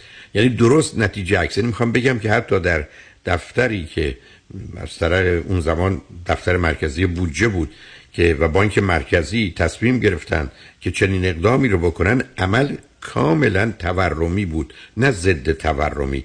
نمی‌خواستن ترمزها رو بکشن بلکه تازه اتومبیل رو رها می‌کردن و خاطرم از در اون زمان البته خیلی بود. من دو هزار تومن پاداش گرفتم که می‌گفتم پاداش و البته در رفت پاداش گرفتم. بابت این گزارشی که دادم که اینجا یه اشکالی وجود داره. خاطرم از آقای دکتر علی هزاره که هم استاد دانشگاه تهران بودن که قسمت پول در اختیارشون بود هم معاون نخست وزیر بود و رئیس دفتر بودجه. من این مطلب رو با ایشون هم در بیون گذاشتم و تایید کردم و بعد از اون خاطرم آسوده شد که اون مقاله رو البته چند صفحه بود بنویسم که شما از یه سیستمی دارید استفاده می‌کنید که به جایی که ضد تورمی باشه تورمی است. اگر به مردم بفروشید درسته ولی اگر به بانک ها بفروشید در حقیقت توانایی اونها رو با توجه به اینکه اونها پول رو نمی‌پردازن افزایش دادید بنابراین فقط خواستم عرض کنم که برخی از اوقات مسائل اقتصادی یه پیچای کوچکی داره و متاسفانه بازی ها و سیاه بازی ها و حق بازی هایی که ظاهرش می‌تونه یه توجیه اقتصادی داشته باشه اما پشت اون مسئله دیگه. در اینجا واقعا بازی و سیاه بازی نبود یه اشتباه بود. یعنی یه فرضی بود که چون برای اولین بار بود که بازار بورسی فراهم شده بود و مسئله خرید و فروش اوراق قرضه و اسناد خزانه و اینها مطرح بود یه چنین وضعیت رو به وجود آورد. فقط خواستم این نکته رو ارز کنم. و در قسمت قبل دکتر یه نکته اشاره فرمودن که در امریکا بانک مرکزی تقریبا به یک ادوار هر روز این حجم پول رو از طریق خرید و فروش یا تزریق یا جمع پول انجام میده. اگر اشتباه می‌کنم منو تصحیح کنید. معمولا یه روندی داره. یعنی شما یه دفعه متوجه میشید که دو ماهه که هر روز در این پول یا روزهایی که بازار باز است این پول وارد میشه. یعنی این گونه نیست که امروز کم کنن فردا زیاد کنن. یعنی این یه روندی داره و به همین که آنچه که زمینه تورم رو در امریکا فراهم کرد با توجه به مسئله مربوط به کرونا و بعدا مقدار پولی که به دلایل دولت باید به جامعه می‌داد. در غیر این صورت سیستم می‌تونست آسیب بیشتری بدونه ولی از خطر احتمالی تورم آگاه بود. ولی در این زمینه اولا یک در زمان محدود حرکت می‌کنن دو دقیقا هم نمی‌تونن اوضاع رو پیش بینی کنن. به حال مسئله اهمیت فوق العاده پیدا می‌کنه که آنچه که به عنوان مسئله نقدینگی در بازار هست. حسابهای بسیار پیچیده ای داره و در این حال مبتنی بر آنچه که دکتر هم اشاره فرمودن. پیشبینی آینده از پیشبینی که برخی از اوقات هم مبهمه و هم اطلاعات لازم رو برش نداریم و برخی از اوقات چاره جز قبول یه چنین ریسک و خطری نداریم. برای که یه جنبه دیگر اون رو با خطراتش بیشتر آشناییم و یا مایل نیستیم. که در دورانی که فرض کنید شما ریاست جمهوری رو دارید یا فرض کنید مسئولیت فدرال ریزرو رو دارید موجب یه چنین آسیبی به سیستم اقتصادی بشه. و به همین که امیدوارم شنوندگان خوب عزیز متوجه پیچیدگی مسئله و مانورها و بازی های مختلفی که تو این زمینه میشه رو بشن که بدونن کار به این سادگی ها نیست. ولی خوشحال میشم آی دکتر اکبری در جهت آنچه خودتون بیان فرمودید که توضیحاتی داره. در جهت آنچه که من عرض کردم اگر نکته ای هست و ضمنا فرمودید که مکانیزم های دیگری یا حربه های دیگر سیاست پولی وجود داره که حجم پول در جریان رو در یک اقتصادی کاهش و افزایش میده توضیحاتی بفرمایید.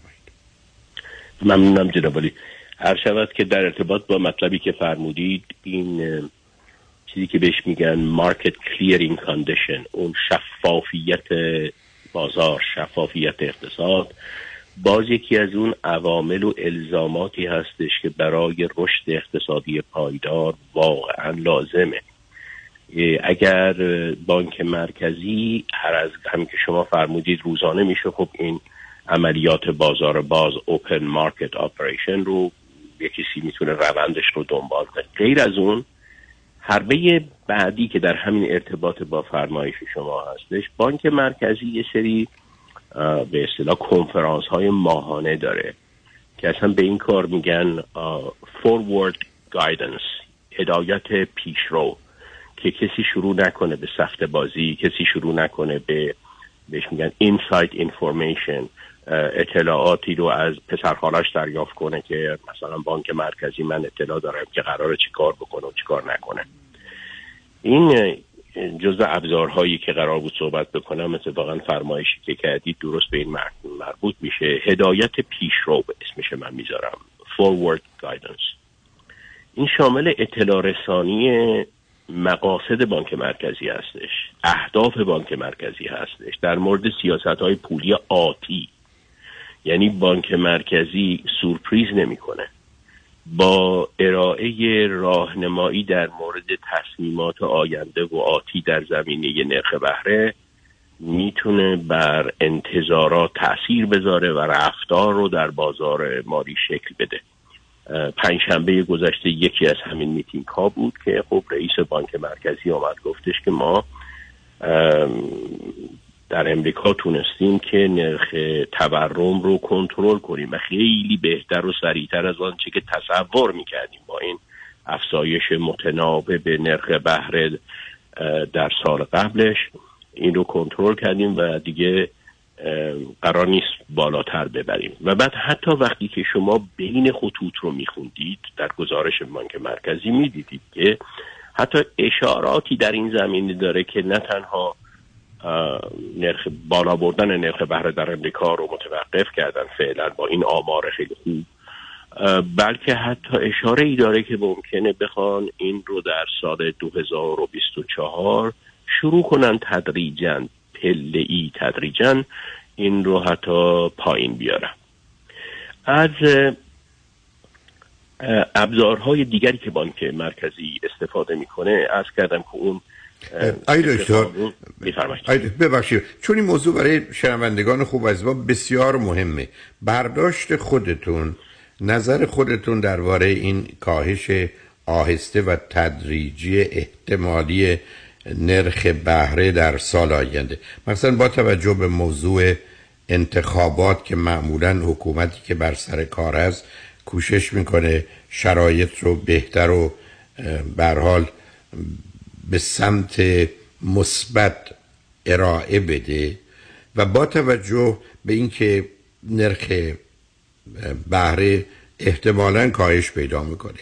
همطور که اشاره فرمودید اون روند تورم یا افزایش قیمت ها کاهش پیدا کرده. هنوز با افزایش قیمت ها روبرو هستیم ولی اون سرعت کاهش پیدا کرده و کمتر شده. آنچه که شما برداشت و دریافت خودتون بود فکر کنید ظرف سه ماه یا شش ماه آینده چه احتمالی بیشتر هست؟ چون مطمئنم برخی از شنوندگان خوب و عزیز ما که با مسائل اقتصادی آشنا هستن ولی در این حال به ویژه در جهت آنچه که مربوط به مستقلات چه از نظر خرید و فروش از نظر نرخ بهره حتی چه از نظر اجاره که مرتبط به اونه واقعا هر مطلبی که فکر می‌کنید می‌تونه چراغ رو براشون روشن کنه خوشحال میشم که از این فرصت استفاده بشه و نظر شما رو بشنوند. هر شب حضور شما در یک اقتصاد پیشرفته مثل اقتصاد امریکا یکی از خوبیاش اینه که هیچ وقت نمیان در حربه هایی که استفاده می‌کنن به صورت یکباره و خلق و سائه و ناگهانی تغییرات عظیم به وجود بیارن. حتی در زمینه بالا بردن نرخ بهرم هر بار کورت یک چهارم یک درصد شروع کردن بالا بردن علتش اینه که چه در زمانی که می‌خوان این دیگی که داره میجوشه و ایجاد تورم بالا می‌کنه این رو بخارش رو بگیرن ترمز کنند چه در زمانی که می‌خواد اقتصاد رو نشاط بهش بدند و تحرک بیشتری بهش بدن اگر یک باره بیاند و نرخ بهره رو سال آینده دو درصد مثلا در یک حرکت پایین بیارن این رو بهش این شوکه یعنی به جای این که در اصطلاحی وجود داره هواپیمایی رو میگن که سافت لندینگ و کرش سافت لندینگ اینه که خلبان تدریجا ارتفاع رو کم می‌کنه که اصلا مسافر متوجه این نمیشه که داره نزدیک میشه. و خب کرش یه دفعه از یه ارتفاعی قراره به صورت ناگهانی تغییر بده که باعث اون استراب بشه و باعث خدای نکرده سقوط بشه. نظر من در اگر خواستید اینه که در سال آینده نرخ بهره نه به اون مقدار قبلی بلکه ممکنه یک یا دو بار در سال همون کورتر آف پرسنت مثلا بتونن پایین بیارن. برای که همین همین تو که جنابالی اشاره کردید حداقل در امریکا رو من کنم سیاستی رو که ایجاد کرده یعنی قانونگذار بنیانگذاران اولیه این جامعه عبارت است از چک اند بالانس اون حالتی که هیچ کدوم از این دو قدرت یعنی قوه مجریه که قرار بره به طرف انتخابات و مقامات پولی کشور نتونن در زمان انتخابات فقط برای کمک به یک کاندید بدون توجیه اقتصادی از این ابزار استفاده کنند. و بسیار بسیار این امر رو بسیار روزنامه نگاران این دوتا حزب مورد مداقه قرار میدن و حواسشون هستش که برای کمک به یه حزب یا برای انداختن یه حزب دیگری مقامات بانک مرکزی یه دفعه از این ابزار سوء استفاده نکن من نمیگم هیچگاه نشده من نمیگم که اصولا ولی به صورت اونجوری واضح و به صورت شدیدی اتفاق. بنابراین من پیش بینی فقط می‌کنم که یک سافت لندینگ به اصطلاح ایجا خواهد شد. به اصطلاح آمدن پایین تدریجی این مسئله. ولی خب واقعا پیش بینی موارد اقتصادی به صورت بسیار دقیق بسیار سخت همین که شما اطلاع دارید. اینقدر متغیرهای متعددی در این زمینه وجود داره که یکی از اونها تغییر کنه می‌بینید که پیش بینی به عکس خودش بدل میشه. و از این نظر ولی این اون چیزی که من انتظارش دارم مثلا یک گفته هست از یه اقتصاددانی که در حقیقت اقتصاددان چیز اقتصاددان کانادایی آقای لارنس پیتر. میگه یک اقتصاددان متخصصیه که فردا می‌دونه چرا چیزهایی که دیروز پیش بینی می‌کرد امروز اتفاق نیفتاد. از این نظر بسیاری از این پیش بینی ها رو واقعا در زمینه علوم اجتماعی همیشه آدم باید بدونه که اینها متغیرهای متفاوتی داره. اون چیزی که چشمانداز هست من خدمت شما نظرم را عرض کردم.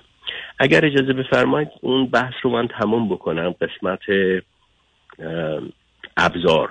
ابزارهای که سیاست گذاران پولی یک کشور که شروع کردیم به اصطلاح از همین عملیات بازار باز نرخ تنزیل و ذخیره قانونی و بعد بعدیشی که ارز کردم فورورد گایدنس هدایت پیشرو.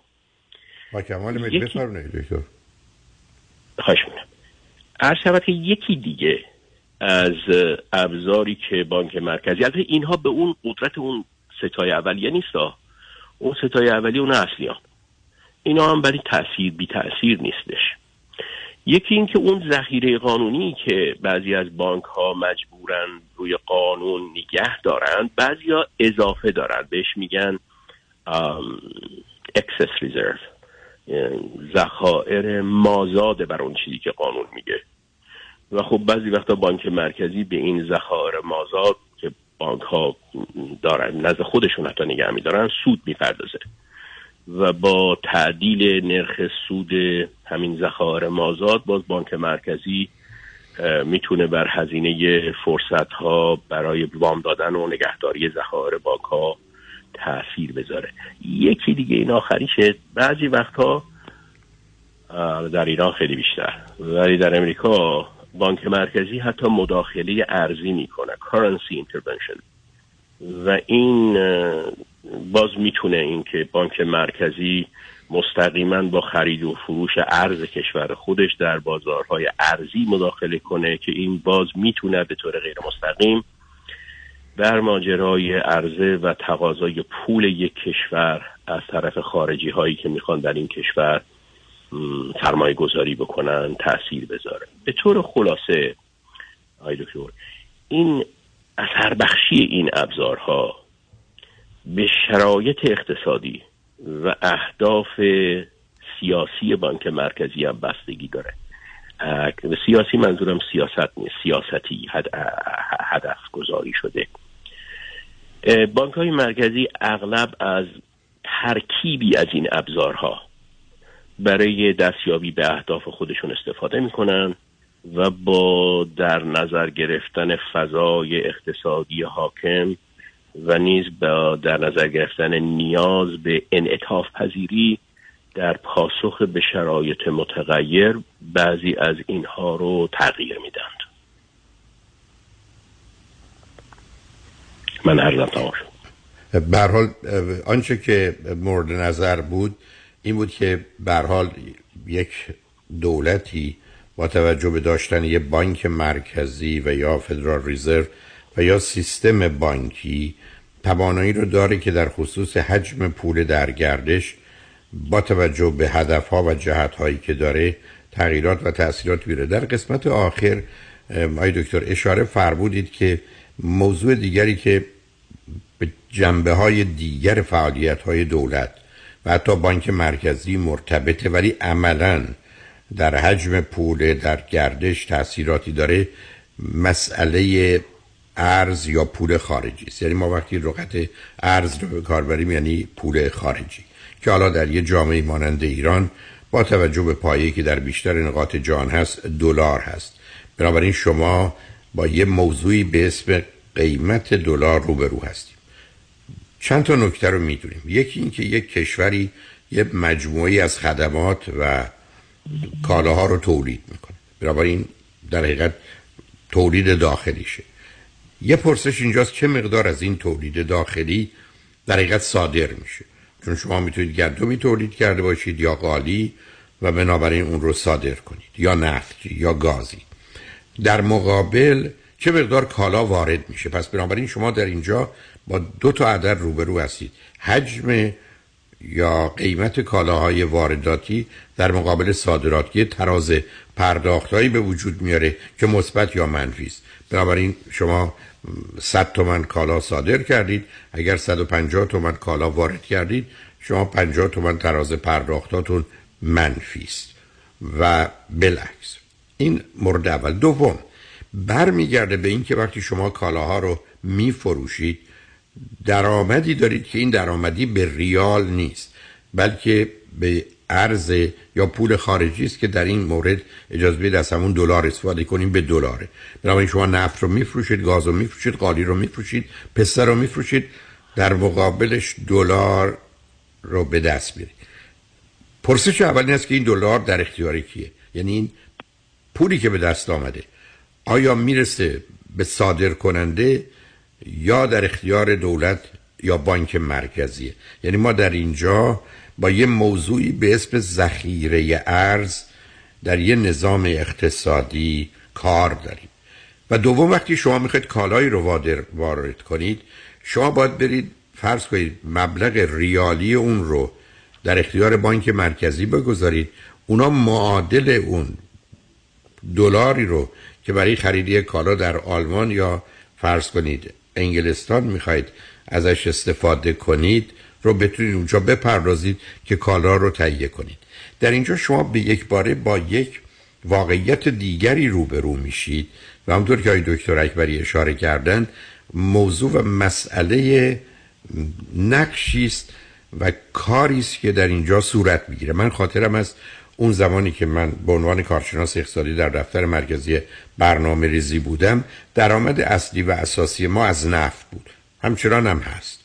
درآمد اصلی ای بسا شاید بیش از 90 90 و چند درصد که دقیقا خاطرم نیست. از این پولی که به دست می آمد 80 درصدش در اختیار سازمان برنامه بود که با همکاری وزارت اقتصاد و شورای عالی پول اعتبار و مخصوصا بانک مرکزی این 80 درصد رو صرف رشد و توسعه اقتصاد کشور می‌کردن. و به همین بود که ما در سازمان برنامه قسمت کشاورزی داشتیم قسمت برق داشتیم قسمت حمل و نقل داشتیم. یعنی اصلا اینا گروه هایی بودن که هر کدام این 80 درصد درآمد ارزی ایران از نفت در اختیار اونا بود. 18 درصدش در اختیار وزارت دارایی بود. برای اینکه وزارت دارایی بتونه هزینه های مربوط به وزارتخانه های مختلف رو که مایل هستند خریدی از خارج داشته باشن. فرض کنین وزارت آب و برقه یا هر وزارت خانه دیگر وزارت کشاورزی است که این 18 درصد در اختیار و فقط دو درصدش در اختیار خود شرکت نفت یعنی اون زمان آقای بنوچهر اقبال که رئیس سالها رئیس شرکت نفت بودن دو درصد داشتن و تمام در حقیقت بریز و به پاشهایی که از در شرکت نفت بود و از این بابت هم معروف بود به دو درصد این درآمد می‌رسید. بنابراین اینجا مهم این است که آنچه که مردم از طریق صادرات در یک کشوری انجام میدن و پولشو دریافت می‌کنن کجاست؟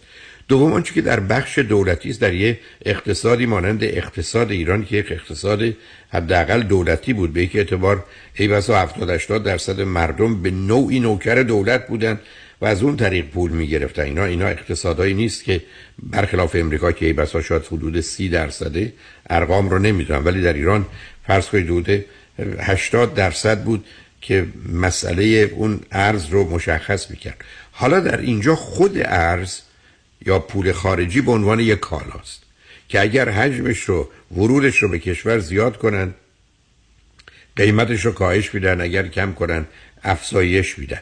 ولی بعد خود این ارز که بعدا حتما راجبش صحبت خواهیم کرد برمیگرده به این که توانایی خرید ریال یا تومان در مقابل دلار کجاست؟ یعنی اگر من یه چیزی رو که در امریکا می‌خرم یک دلار. بر اساس آنچه همک میده یا یه مجموعی 200 300 قلم کارا رو متوسطش رو من میام یک دلار میدم یه درصدی از همه اینا رو می‌گیرم. اگر همین کالاها در ایران باشه پنجاه هزار تومن. نرخ برابری میشه یک دلار به پنجاه هزار تومن. چیزی که همکنون است یعنی همون کالاهایی رو که من در ایران با پنجاه هزار تومن می‌تونم بخرم اون مجموعه رو می‌تونم در امریکا یا در بقیه نقاط جهان به یک اعتبار با یک دلار بخرم. و اینجا اون نرخ مشخص اما الان بحث ما اون نیست چون بعدا بهش خواهیم پرداخت. آنچه که همکنون به نظر من مطرح است این است که این ارز وقتی در اختیار بانک مرکزی است چگونه است؟ باز به یه نکته اشاره کنم. فرض کنید در یک کشوری 100 دلار صادرات دارن. اما این صادرات برمیگرده به بخش کشاورزی یا بحث صنعتی یا هر چی که در خود کشور تولید شده. خیلی از اوقات در مقابل این 100 دلاری که فروختن تمام 100 دلار ابتدا در جامعه به نوعی توضیح داده شده یعنی پخش شده. حتی خیلی از اوقات حتی بیشتر. یعنی کالایی رو در داخل تولید کردن. ای بس و به یک اعتبار 120 دلار در آمده ولی وقتی صادر کردن در بازار بین‌الملل بیشتر از 100 دلار به دست نیاوردن. اما برخی از کشورها الان کشورهای حاشیه خلیج فارس یا عربستان یا کشور خود ما از دل چاه نفتی رو یا گازی رو بیرون بیاره که من نمی‌دونم الان نرخ کجاست ولی می‌دونم در فرض به این برخی از این کشورهای عربی یک بشکه نفت که همکنون فرض کنید ممکنه 72 دلار باشه فقط با چهار دلار سه دلار هزینه به دست میاد. یعنی ابتدا پولی در اون کشور توزیع نشده. یعنی پولی در اختیار هیچ کسی سه دلار چهار دلار خرج شده یه بشکه نفت درست شده آمده در بازار مثلا هفتاد دلار فروخته شده. حالا یه دولتی هفتاد دلار در اختیار داره. و این هفتاد دلار رو وقتی تبدیل به کالا کنه وارد سیستم کنه یک ظرفیت ضد تورمی داره. یعنی کالا آمده بدون که پولی در مقابلش پخش شده باشه. در حالی که در مرحله کشور قبلی آمدن از کالای کشاورزی یا صنعتی که بوده پول کاملا اون هفتاد دلار پخش شده. حالا کالا رو فرستادن یا 100 دلار حالا پول رو گرفتن. و به همین جهت است که یکی از بزرگترین مزایایی که ایران داشت و همچنان داره مثل بسیار از اون کشورهای حاشیه خلیج فارس یا عربستان یا بقیه جاها این هست که در اختیارشون یک منبع درآمدی است که اصلا معادل تولیداتی که کشور دیگری داره نیست. یعنی در یه جایی مثل آلمان یا ژاپن باید فرض کنید هفتاد دلار خرج کنن تا یه کالایی رو به دست بیارن صادر کنن 70 دلارشون رو بگیرن. در یه جایی مانند ایران من نمی‌دونم. 5 دلار 10 دلار خرج میشه شادم کمتر. و در مقابلش یه 70 دلار درآمد میاد.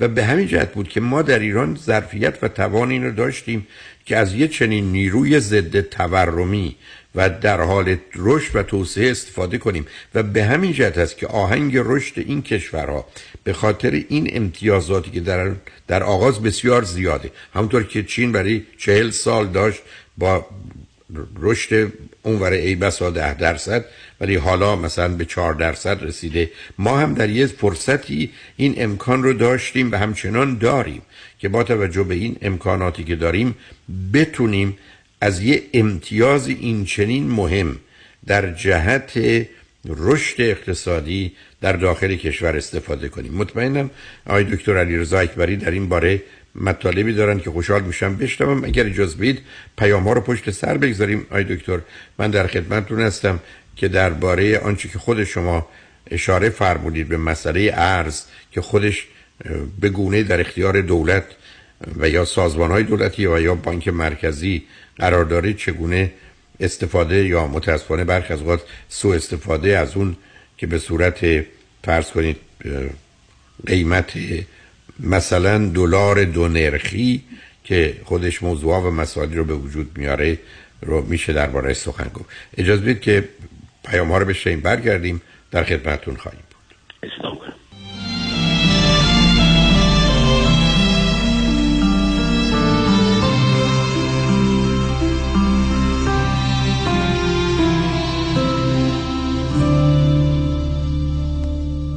من دوست دارم که همیشه بهترین کردیت اسکور داشته باشم. به خاطر مشکلات کووید و یه مدتی هم خب کار کاسبی خراب شد. و نتیجه شد 50 هزار دلار بدهی روی کردیت کارتم. هرچی پرداخت می‌کنم هیچ تغییری روی اصل بدهی نمی‌بینم. سلام من مانیات همی هستم و این فقط مشکل شما نیست. چیزی که باعث میشه شما توانایی باز پرداخت کردیت کارتاتون نداشته باشید بهره بالای کردیت کارت شماست که تا 28 درصد هم می‌تونه باشه. من برای این مشکل یک راه حل دارم. کم کردن بهره بانکیتون یا حتی صفر کردن بهره بانکی برای اینکه به راحتی بتونید اصل بدهیتون رو پرداخت کنید. به این صورت هیچ مشکلی برای کرسکو شما هم به وجود نمیاد.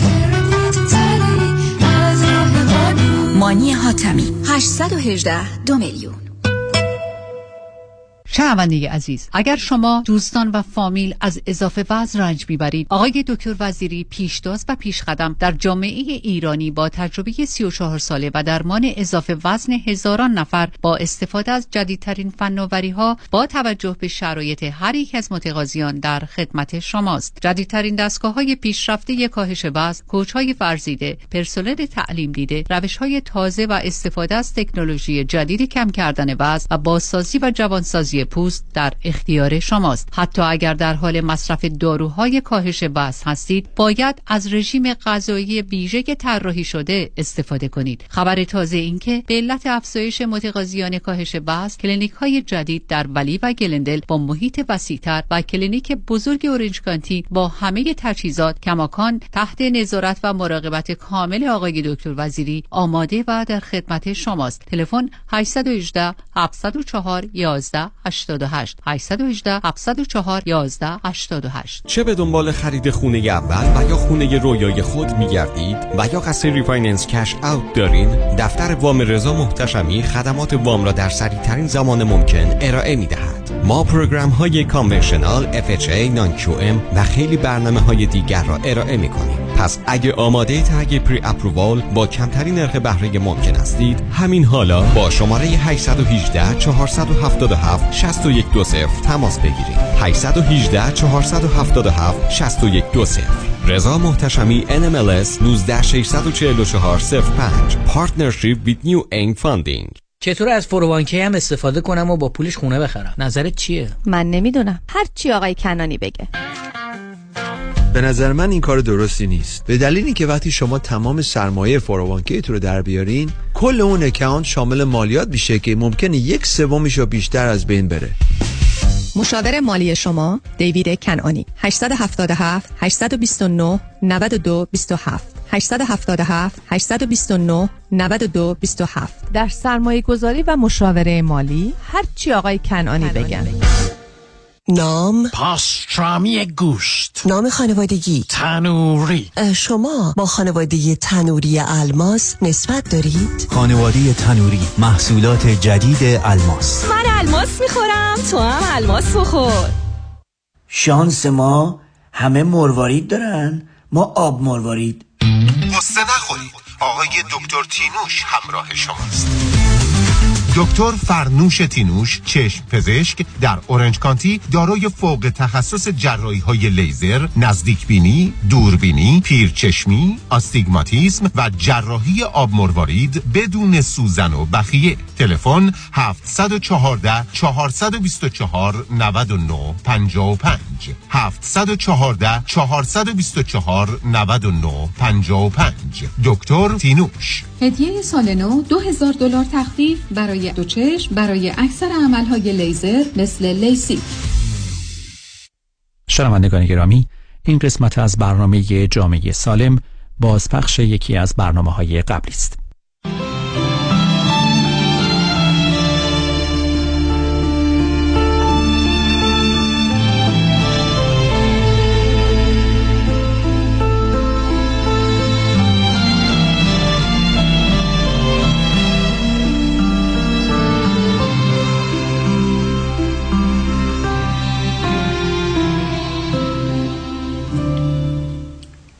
شنوندگان گرامی به برنامه جامعه سالم که روزهای دوشنبه چهار تا شش بعد از ظهر تقدیم حضورتون میشه گوش می‌کنید در خدمت آقای دکتر علی رضا اکبری استاد اقتصاد دانشگاه هستیم. در قسمت قبل اشاره به حربه های مختلف سیاست پولی شد و به ارتباط پول و ارز هم رسیدیم. از آقای دکتر خواهش می‌کنم که در این باره آنچه که لازم می‌دونن بیان بفرمایید.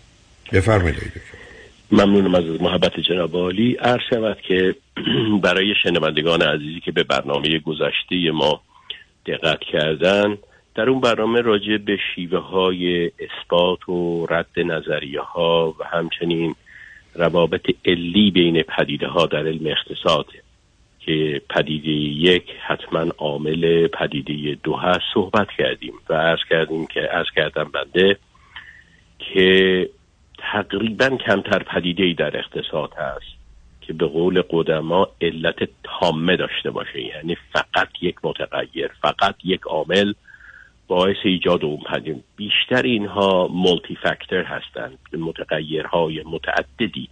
در زمینه صحبت نرخ ارز هم همینطوره. نرخ ارز توسط مجموعه ای از عوامل تعیین میشه. این عوامل و تغییرات اینها می‌تونه تغییرات نرخ ارز رو ایجاد بکنه. من برخی از این عوامل رو فقط اشاره وار خدمت شما عرض کنم. یکی از اون عواملی که در نرخ ارز تاثیر می‌ذاره نرخ بهره است که قبلا عرض کردیم عرض کردم که توسط بانک مرکزی یک کشور تعیین میشه. و خب نرخ بهره بالا جذابیت بیشتری رو برای سرمایه گذاران ایجاد می‌کنه که باعث افزایش تقاضا برای واحد پول اون کشوری باشه که نرخ بهره رلاتیو یا در مقایسه با کشورهای دیگر بالاتر داره. دومین عامل میزان میزان تورمه که خب افزایش نرخ تورم می‌تونه به نرخ ارز تاثیرات مخربی بگذاره کاهش ارزش پول ملی ایجاد کنه به دلیل تورم و منجر به کاهش به اصطلاح ارزش پول ملی بشه. یه عامل دیگه تراز تجارت خارجی هستش تفاوت بین صادرات و واردات. اون نیز بر نرخ ارز تاثیر می‌ذاره تراز مثبت یعنی صادرات بیشتر از واردات معمولا منجر به تقاضای بیشتر برای واحد اون پول اون کشوره. برای که اون خریدار بایستی با واحد اون پول کشوری که ازش جنس می‌خواد بخره اون رو تهیه کنه و خب این باعث افزایش نرخ ارز اون کشور میشه. چهارمین عامل شاید می‌تونه وضعیت اقتصادی یعنی رشد اقتصادی عملکرد مالی مثبت یک کشور باشه باعث افزایش اعتماد میشه به نرخ ارز. عامل بعدی خوب عامل سیاسی حتما.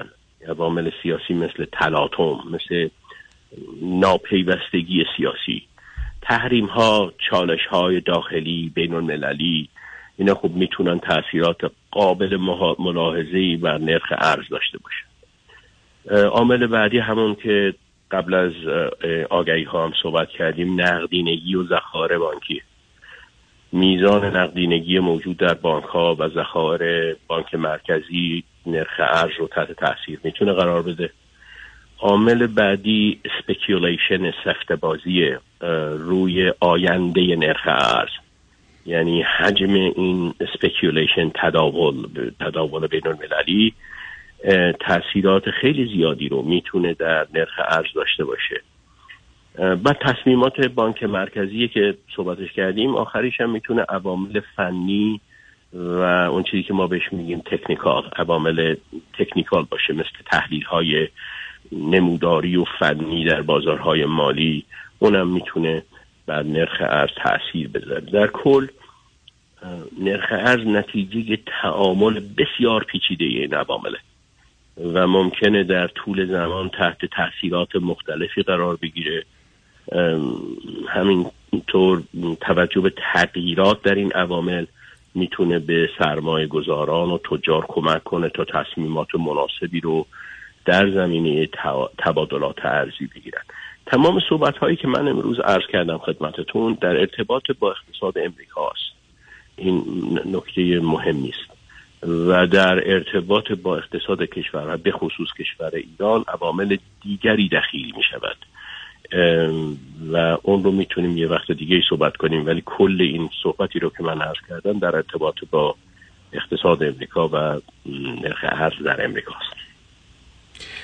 آی دکتر اجازه بدید که من به یه تفاوت دیگری بین اقتصاد ایران و اقتصاد امریکا در همین زمینه اشاره کنم. ما وقتی که در ایران کالاهای پرس کنید ژاپنی یا چینی رو وارد می‌کنیم در مقابلش دو چیز باید بپردازیم. یا باید کالاهایی با قیمت مورد توافق و ما با تفاوتش از طریق فرض کنید اگر پذیرفتیم دلار. بنابراین ایران مهم این است که اگر حجم صادراتش نصف وارداتش هست اون نصفه بقیه رو باید با دلار بپردازه اقتصادی مانند اقتصاد امریکا به دلیل قدرتی که داره برای سالهای سال این گونه بود که تراز پرداخت ها از نظر میزان صادرات و واردات به ضرر امریکا بود.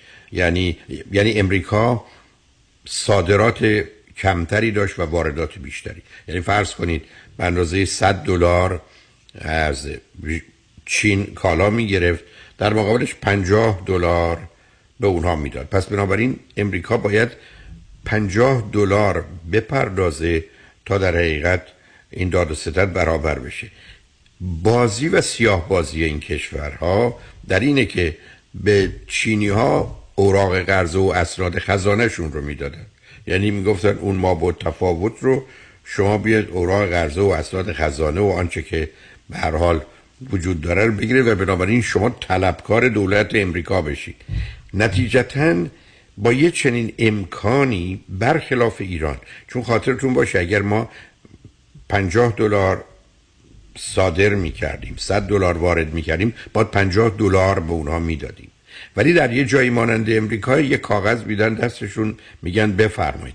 درسته که این کاغذ اعتبار داره درسته که این کاغذ یه روزی می‌تونه حتی مسئله ساز باشه. درسته که این موضوع چون آی دکتر اشاره به پیچیدگی این مسئله کردن مسائلی و پیامدهای عجیب و غریبی خواهد داشت ولی باز می‌خوام این نکته رو اشاره کنم که تفاوت اقتصادها حتی در کارهای ساده می‌تونه به چه صورتی انجام بشه. نمی‌دونم آی دکتر بیشتر در جریان یعنی کاملا در جریان. من نیستم. من نمی‌دونم چه مقدار چند درصد از اوراق قرضه دولت امریکا در اختیار چینه. یعنی چین چقدر طلبکاره؟ امریکاست. خاطرتون باشه طلبکاری در حالت عادی و در شرایط عادی سر جای خودشه. ولی درست مثل یه آدم طلبکار به دکاری میمونه که کسی زورش می‌رسه لازم شد طلبکارشو می‌کشه. پولی هم که قرار بوده بهش بده رو نمیده. و این متاسفانه به یک اعتبار در صحنه جهانی هم وجود داره. یعنی در اینجاست که نشون میده تنها موضوعای اقتصادی نیستن. کنار اون مسائل سیاسی و مسائل حقوقی هم نقش فوقالعاده دارن و به همین جهت است که خیلی از اوقات چیزی که در یک جامعه ای یا در یک نظام اقتصادی مفید است و درست است و کار می‌کنه در جای, جای دیگه ابدا کار نمی‌کنه. شما فرض بفرمایید تمام کشورها کوشش می‌کنن صادرات خودشون رو افزایش بدن و واردات خودشون رو کاهش بدن. ولی در تحلیل نهایی آخر کار معناش در ابتدا این است که ما کالای بیشتری میدیم کالای کمتری می‌گیریم. یعنی فرض کنید 100 دلار امریکایی کالا میده به چین 200 دلار در مقابلش می‌گیره.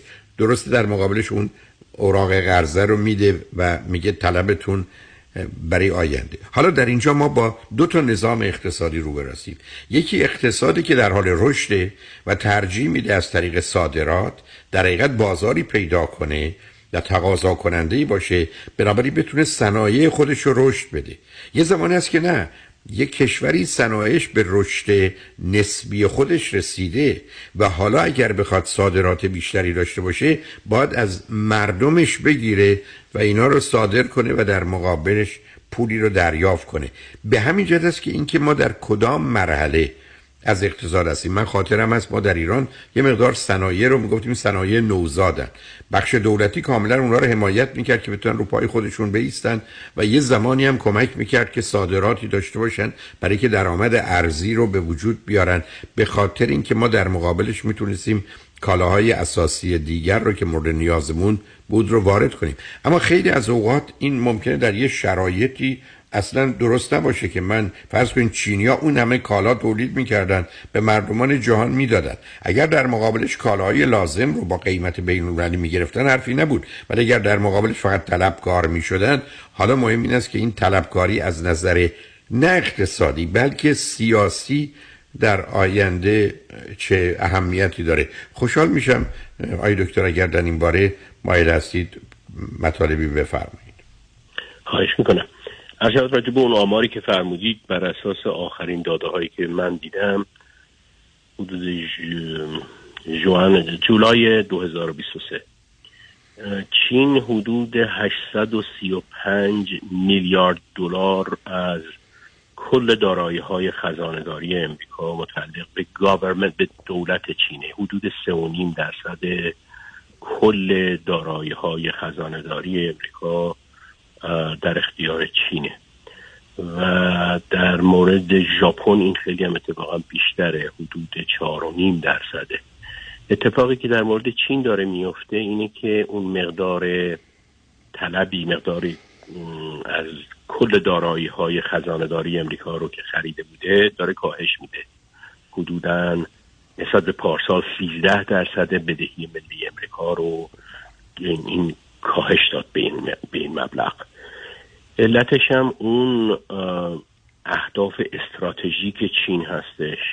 شاید بتونیم در یه برنامه راجع به این اصلا صحبت بکنیم راجع به سیاست کمربند و جاده راجع به سیاست کشورهای بریکس متشکل از برزیل و روسیه و هند و چین و افریقای جنوبی هستش که اینا اساسا به خصوص پارسال تصمیماتی گرفتن برای حذف دلار از سیستم تعاملات بین المللی و بسیاری از این تغییراتی که داریم می‌بینیم تاثیرات بسیار بلند استراتژیک در اقتصاد امریکا می‌تونه در بلند مدت داشته باشه. برای سالها برای تقریبا یک قرن دلار تنها وسیله خرید و فروش تجارت بین المللی بود. یعنی شما اگر حتی یک کشور دشمن امریکا می‌خواست بره نفت بخره گاز بخره کولر بخره هر چیز دیگری بخره در انتها اون خرید و فروش که از ساختارهای مالی بین المللی میگذشت بایستی با دلار پرداخت می‌شد و از این طریق این تحریم هایی که امریکا می‌کرد و تهدیدی به تحریم که می‌کرد از طریق اهمیت دلار بود در تعاملات تجارت بین المللی و این داره به شدت مورد تهدید قرار می‌گیره و تغییر داره می‌کنه. الان در مثلا شش ماه گذشته برای اولین بار بسیاری از کشورها مثلا حتی نفت رو که اصلا سابقه نداشت با یون چین خریدن یا با روبل روسیه خریدند و این سابقه قبلا نداشت. این تغییراتی که الان خیلی کوچیکه بدیه. ولی اینها هم تاثیرات بزرگی رو در پی خواهد داشت. همینجور که شما فرمودید نرخ ارز واقعا یک چیز پیچیده ایه عوامل متعددی که من بعضیاشون رو متذکر شدم تاثیر بزرگی می‌ذاره. تاثیر بزرگی می‌ذاره در این فرایند فرود و فراز و تغییرات روزانه نرخ ارز کشورها. ولی ارز کردم در مورد ایران تفاوت ها بسیاره چون به انتهای برنامه داریم نزدیک میشیم آقای دکتر. این صحبتی رو که امروز کردیم یعنی صحبت آغاز کردیم که راجع به همون تکامل سیستم پولی بود که بر اساس نیازهای کشورهای مختلف و جوامع و پیشرفت در فناوری سیاست مالی و پولی و تجارت جهانی رو تاثیر گذاشت و مبادلات کالاها رو این روزا می‌بینیم به عرض دیجیتال دارن انجام میدن و یه ماهیت پویا ایجاد کرده. یعنی بدون این تغییرات های دکتر هولاکویی این حجم عظیم تجارت جهانی امکان نداشت گلوبالیزم امکان نداشت. این اقتصادهای در هم تنیده اگر قرار بود واقعا مثل قدیم با چک و با پول نقد و اینا پرداخت بشه اساسا امکان همچی چیزی وجود نداشت. این تسهیلاتی که اتفاق افتاده این تغییراتی که انجام شده تاثیرات بزرگی داشته در حجم اقتصاد بین الملل در این ایجاد پروسه جهانی شدن و گلوبالیزم نسبت به پنجاه سال پیش. یک چون آخر برنامه هست من یادم میاد که ابتدای گلستان سعدی یه قصه ای رو سعدی میگه که رفته بوده یه شب تو جزیره کیش در حسب اتفاق با یه بازرگان پولداری اونجا دعوتش می‌کنه دیگه که میگه که 150 شطور زیر بار داشت و چهل بنده اینو حالا بگذرم از اونا. این بازرگان شب میاد خیلی پوز میده به سعدی که چقدر چند صد شطور زیر بار دارم و چهل بنده خدمتکار دارم و از این حرفا میگه. آخر شب شامشون خوردن. شروع می‌کنه به گفتن یک مثل رویا. و حالا عرض می‌کنم من چرا این داستان رو دارم میگم. این چی یک دقیقه طول نمیشه گفت سعد یا سفر دیگری در پیش دارم. اگر کرده شود بقیه عمر در گوشه ای نشینم و قناعت گزینم. گفتم این کدام سفر است؟ گفت گوگرد فارسی خواهم به چین بردن که شنیدم قیمتی عظیم دارد و از آنجا کاسه چینی به روم و دیبای رومی به هند و فولاد هندی به حلب و آب. البته این چه خرید فروش داره می‌کنه دیگه؟ آبگینه حلبی به یمن و برد یمانی به فارس برم و از آن پس ترک تجارت کنم و به دکانی بنشینم. و صدی اضافه می‌کنه میگه چندان از این ماری خولیا فروخان که بیش از این طاقتش نماند. حالا اگر اون بازرگانی که داشت پوز می‌داد و آرزوهاشو برآورده می‌کرد امروز زندگی می‌کرد؟ این چیزی رو که سعدی بهش اصلا مالی خولیا غیر ممکن که بره این همه کالا رو از اینجا بخره بعد بیاد اونجا بفروشه بعد بره پولش برداره بیاره. اینا بدون اقراق اگر نگم در ظرف یک ساعت در ظرف یک روز با این سیستم تکامل یافته سیستم پولی جهانی و پرداخت های الکترونیکی حتما حتما قابل اجراست برحال بسیار سپاسگزارم آقای دکتر. فقط من ازتون اجازه می‌خوام یه نکته رو اشاره کنم. اینکه دلار به عنوان واحد پول بین المللی شناخته شده مزایای فوق برای اقتصاد امریکا و رشد و پیشرفتش داره که درش تردیدی نیست. ولی مسئولیت هایی رو هم به وجود میاره. ولی از جانب دیگه علت اتکای مردم به یه ثبات و قراری است که در نظام اقتصادی سیاسی امریکا تا به حال حاکم بوده و بنابراین می‌تونستن دلار رو داشته باشن خاطرشون آسه باشه که ماه بعد و سال بعد هم همچنان ارزش خودش رو حفظ می‌کنه. اینکه پولای دیگه آمدن. فرض بفرمایید حالا ین ژاپن باشه. اگر ژاپن برگرده بگه من فقط وقتی کالایی رو به شما میفروشم و صادر می‌کنم در مقابلش ین رو می‌خوام. بنابراین و دلار رو قبول نمی‌کنن بنابراین مردم باید برن یعنی کشورها باید برن. کالاهایی رو به به ژاپن بفروشن. پول ین اونا رو بگیرن و بیارن. بابت بدهیشون به خود ژاپن بپردازن. یعنی کاری که دولت امریکا تا با حال کرده این بوده. اینکه جانشین کردن فرض کنید یورو یا پول چین یا پول ژاپن یا هر جای دیگه اولا به این سادگی ها صورت نمی‌گیره و فقط یه مقداری حجم مبادلات رو برای رسیدن به اون فراهم می‌کنه. چون اگر فرض کنید ژاپن آمد و گفت که من فقط ین رو قبول می‌کنم شما باید برید به بازار و ین رو بخرید. خب معلوم قیمت ین رو بالا می‌برید. ولی نه اون قدرها که برای ژاپن فایده داشت باشه ولی گرفتاریهایی داره. بنابراین دولت امریکا با داشتن دلار به عنوان پایه پولی که مورد مبادلات بین المللی هست مزایا استفاده های فراوون کرده ولی موانع و محدودیت هایی هم داشته. چون برخی از اوقات مثلا میشنوید که کشورهایی از جمله ایران مایل هستند که دیگه دلار رو بابت خرید و فروش کالا استفاده نکنن. ولی خب اون موقع بعدا کشوری که با اونها معامله می‌کنه اگر بخواد پولی بپردازه باید مثلا فرض کنید به یورو بده. اگر پولی رو بخواد از اونها بگیره باید به یورو بگیره. و بعدم می‌دونیم نرخ حالا فرض کنید تومن در مقابل دلار تغییرات فراوونی داشته. اما فاصله بیان فرض کنید پول دلار امریکا با یورو تغییراتش بسیار کم و محدوده و تازه اگر این تفاوت ها یا نوساناتش زیاد باشه دی با خرید و فروش دلار و ین از اون مابود تفاوت افزایش قیمت و یا بهره ای که قبلا شما اشاره فرمودید که در هر کشوری بهره ای که در اون کشور پرداخت میشه چه هست مردم پولا رو جابجا می‌کنن که البته ممکنه یک هزارم باشه ولی برای عددهای بزرگ همون یک صدم و یک هزارم هم اهمیت داره. به حال آنچه که مورد نظر است است که سیستم پولی کشورها و بعد سیستم پولی بین المللی پیچیدگی ها و مسائل فوق العاده خودش رو داره که به حال فرصتی بود در خدمت آقای دکتر علیرضا اکبری استاد اقتصاد به برخی از اون نکات اشاره کنیم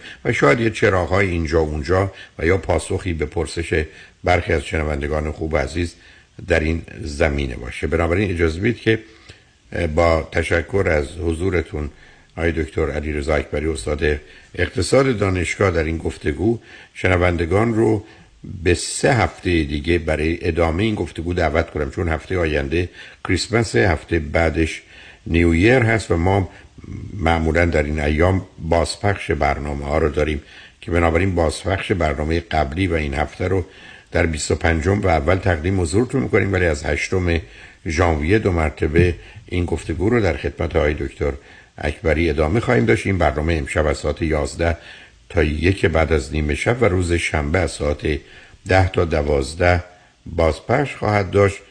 با تشکر از حضور شما دکتر اکبری. ممنونم از جناب برای شما و شنوندگان عزیز در سال جدید میلادی آرزوی سلامتی و شادکامی دارم لطف دارید. شنگ رجمند روز روزگار خوش و خدا نگهدار. جامعه سالم. برنامه ای از دکتر فرهنگ هلاکویی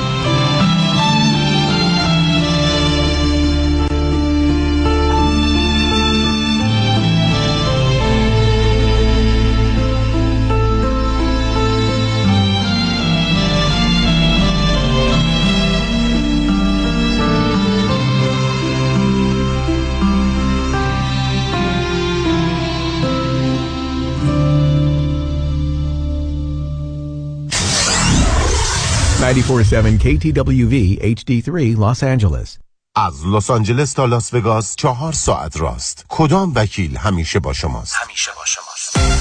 دفاتر وکالت سامان هیدری پرقدرتتر از همیشه در دو ایالت کالیفرنیا و نوادا در خدمت شما. تصادفات و صدمات بدنی. 818 818 0707 هیدری لاگروپ.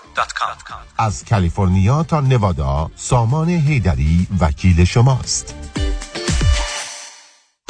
دیگر نیازی به قطره ندارید. درمان قطعی خشکی، قرمزی و خستگی چشمان شما در کلینیک دکتر زاکر. دکتر زاکر با پیشرفته ترین دستگاه لیزر التهاب چشم شما را کاهش می دهد و بینایی شما را بهبود می بخشد. همچنین با استفاده از این دستگاه می توانید چین و چروک دور چشم، لکه های پوستی و اثرات پیری در اطراف چشم را به راحتی درمان کنید.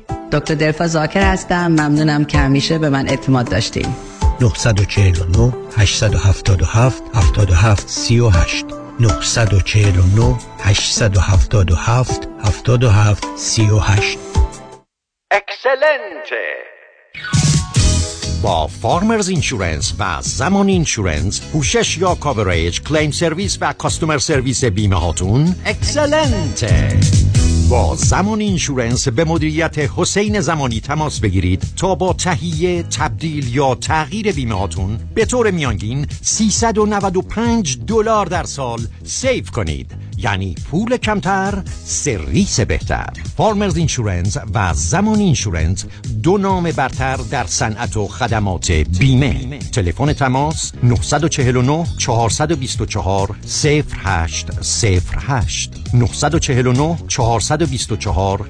0808 زمانی Insurance dot com. excellent ه قابل توجه متقاضیان reverse mortgage.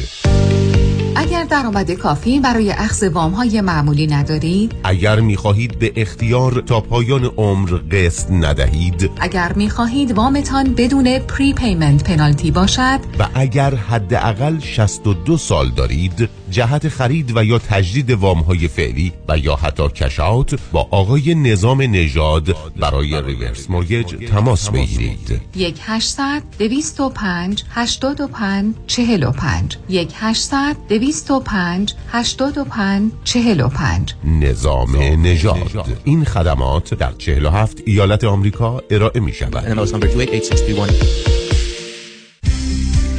درود بر شما عزیزان. نوشین ثابتی هستم مشاور ازدواج خانواده کودکان و رواندرمانی فردی Cognitive Behavioral Therapist. دکتر نوشین ثابتی با بیش از 20 سال سابقه عضو انجمن روانشناسان آمریکا. دفتر در بورلی هیلز. دکتر ثابتی همچنین از سراسر جهان مشاوره تلفنی و اسکایپ میپذیرد. تلفن 310 628 55 05 310 628 55 05 drsabati.com معده معده دردو میدی چه مغز. بابا اینقدر اشغال نریستی خودت پدر بدن در آوردی. دیگه چیکار کنم خیلی کیدرینگ حاتمه میشه وی ها سفارش بدی. بذار روده اجازه بگیرم. روده جوان روده سفارش بدی با میشه وی بذار ببینم مری چی میگه. مری جان جونم عزیزم. از او جواره میگن اوردر بدی میشه وی هر چه قلب بگی قلب جون. جون. از او جواره لازم نیست چیزی بگی. به مغز بگیم به واسن دستور بده. یه تکونی به خودش بده. از وبسایت myhatam.com سفارش. بدنتون شما رو به رستوران حاتم میشن. وی ها میکشونه. 949 7680122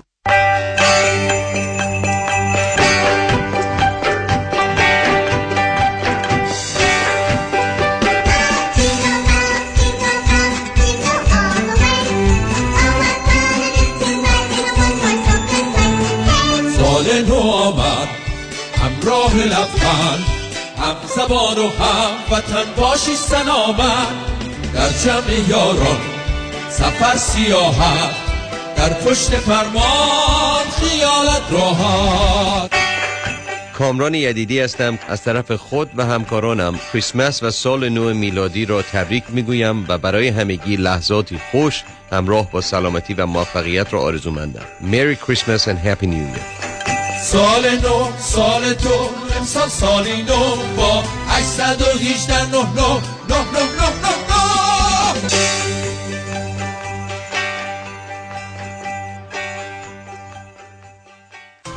آیا می دانستید بدون نیاز به پرداخت مبالغ سنگین می توانید از وام های دانشجویی خود رهایی یابید؟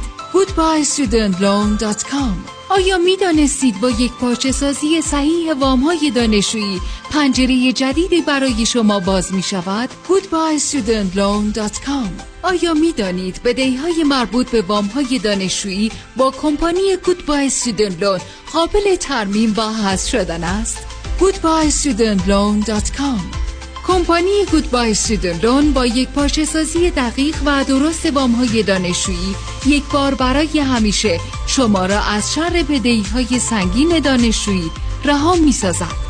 goodbyestudentloan.com شماره تماس 1800 451 91 سی. 1800 451 91 سی. goodbyestudentloan.com درود بر شما. من امین والی هستم. سال نو میلادی رو به همه عزیزان تبریک عرض می کنم و امیدوارم در هر کجای دنیا که هستید سالی سرشار از سلامتی موفقیت و شادی داشته باشید. مهندس امین والی aminvali.com چجوری میشه صفر رو به 36 میلیون دلار تبدیل کرد؟ غیر ممکنه. غیر ممکن نیست. ولی کار آدمای خیلی خاصه. مثل؟ دکتر رامین آزادگان. 36 میلیون دلار حکم دادگاه بر روی یک پرونده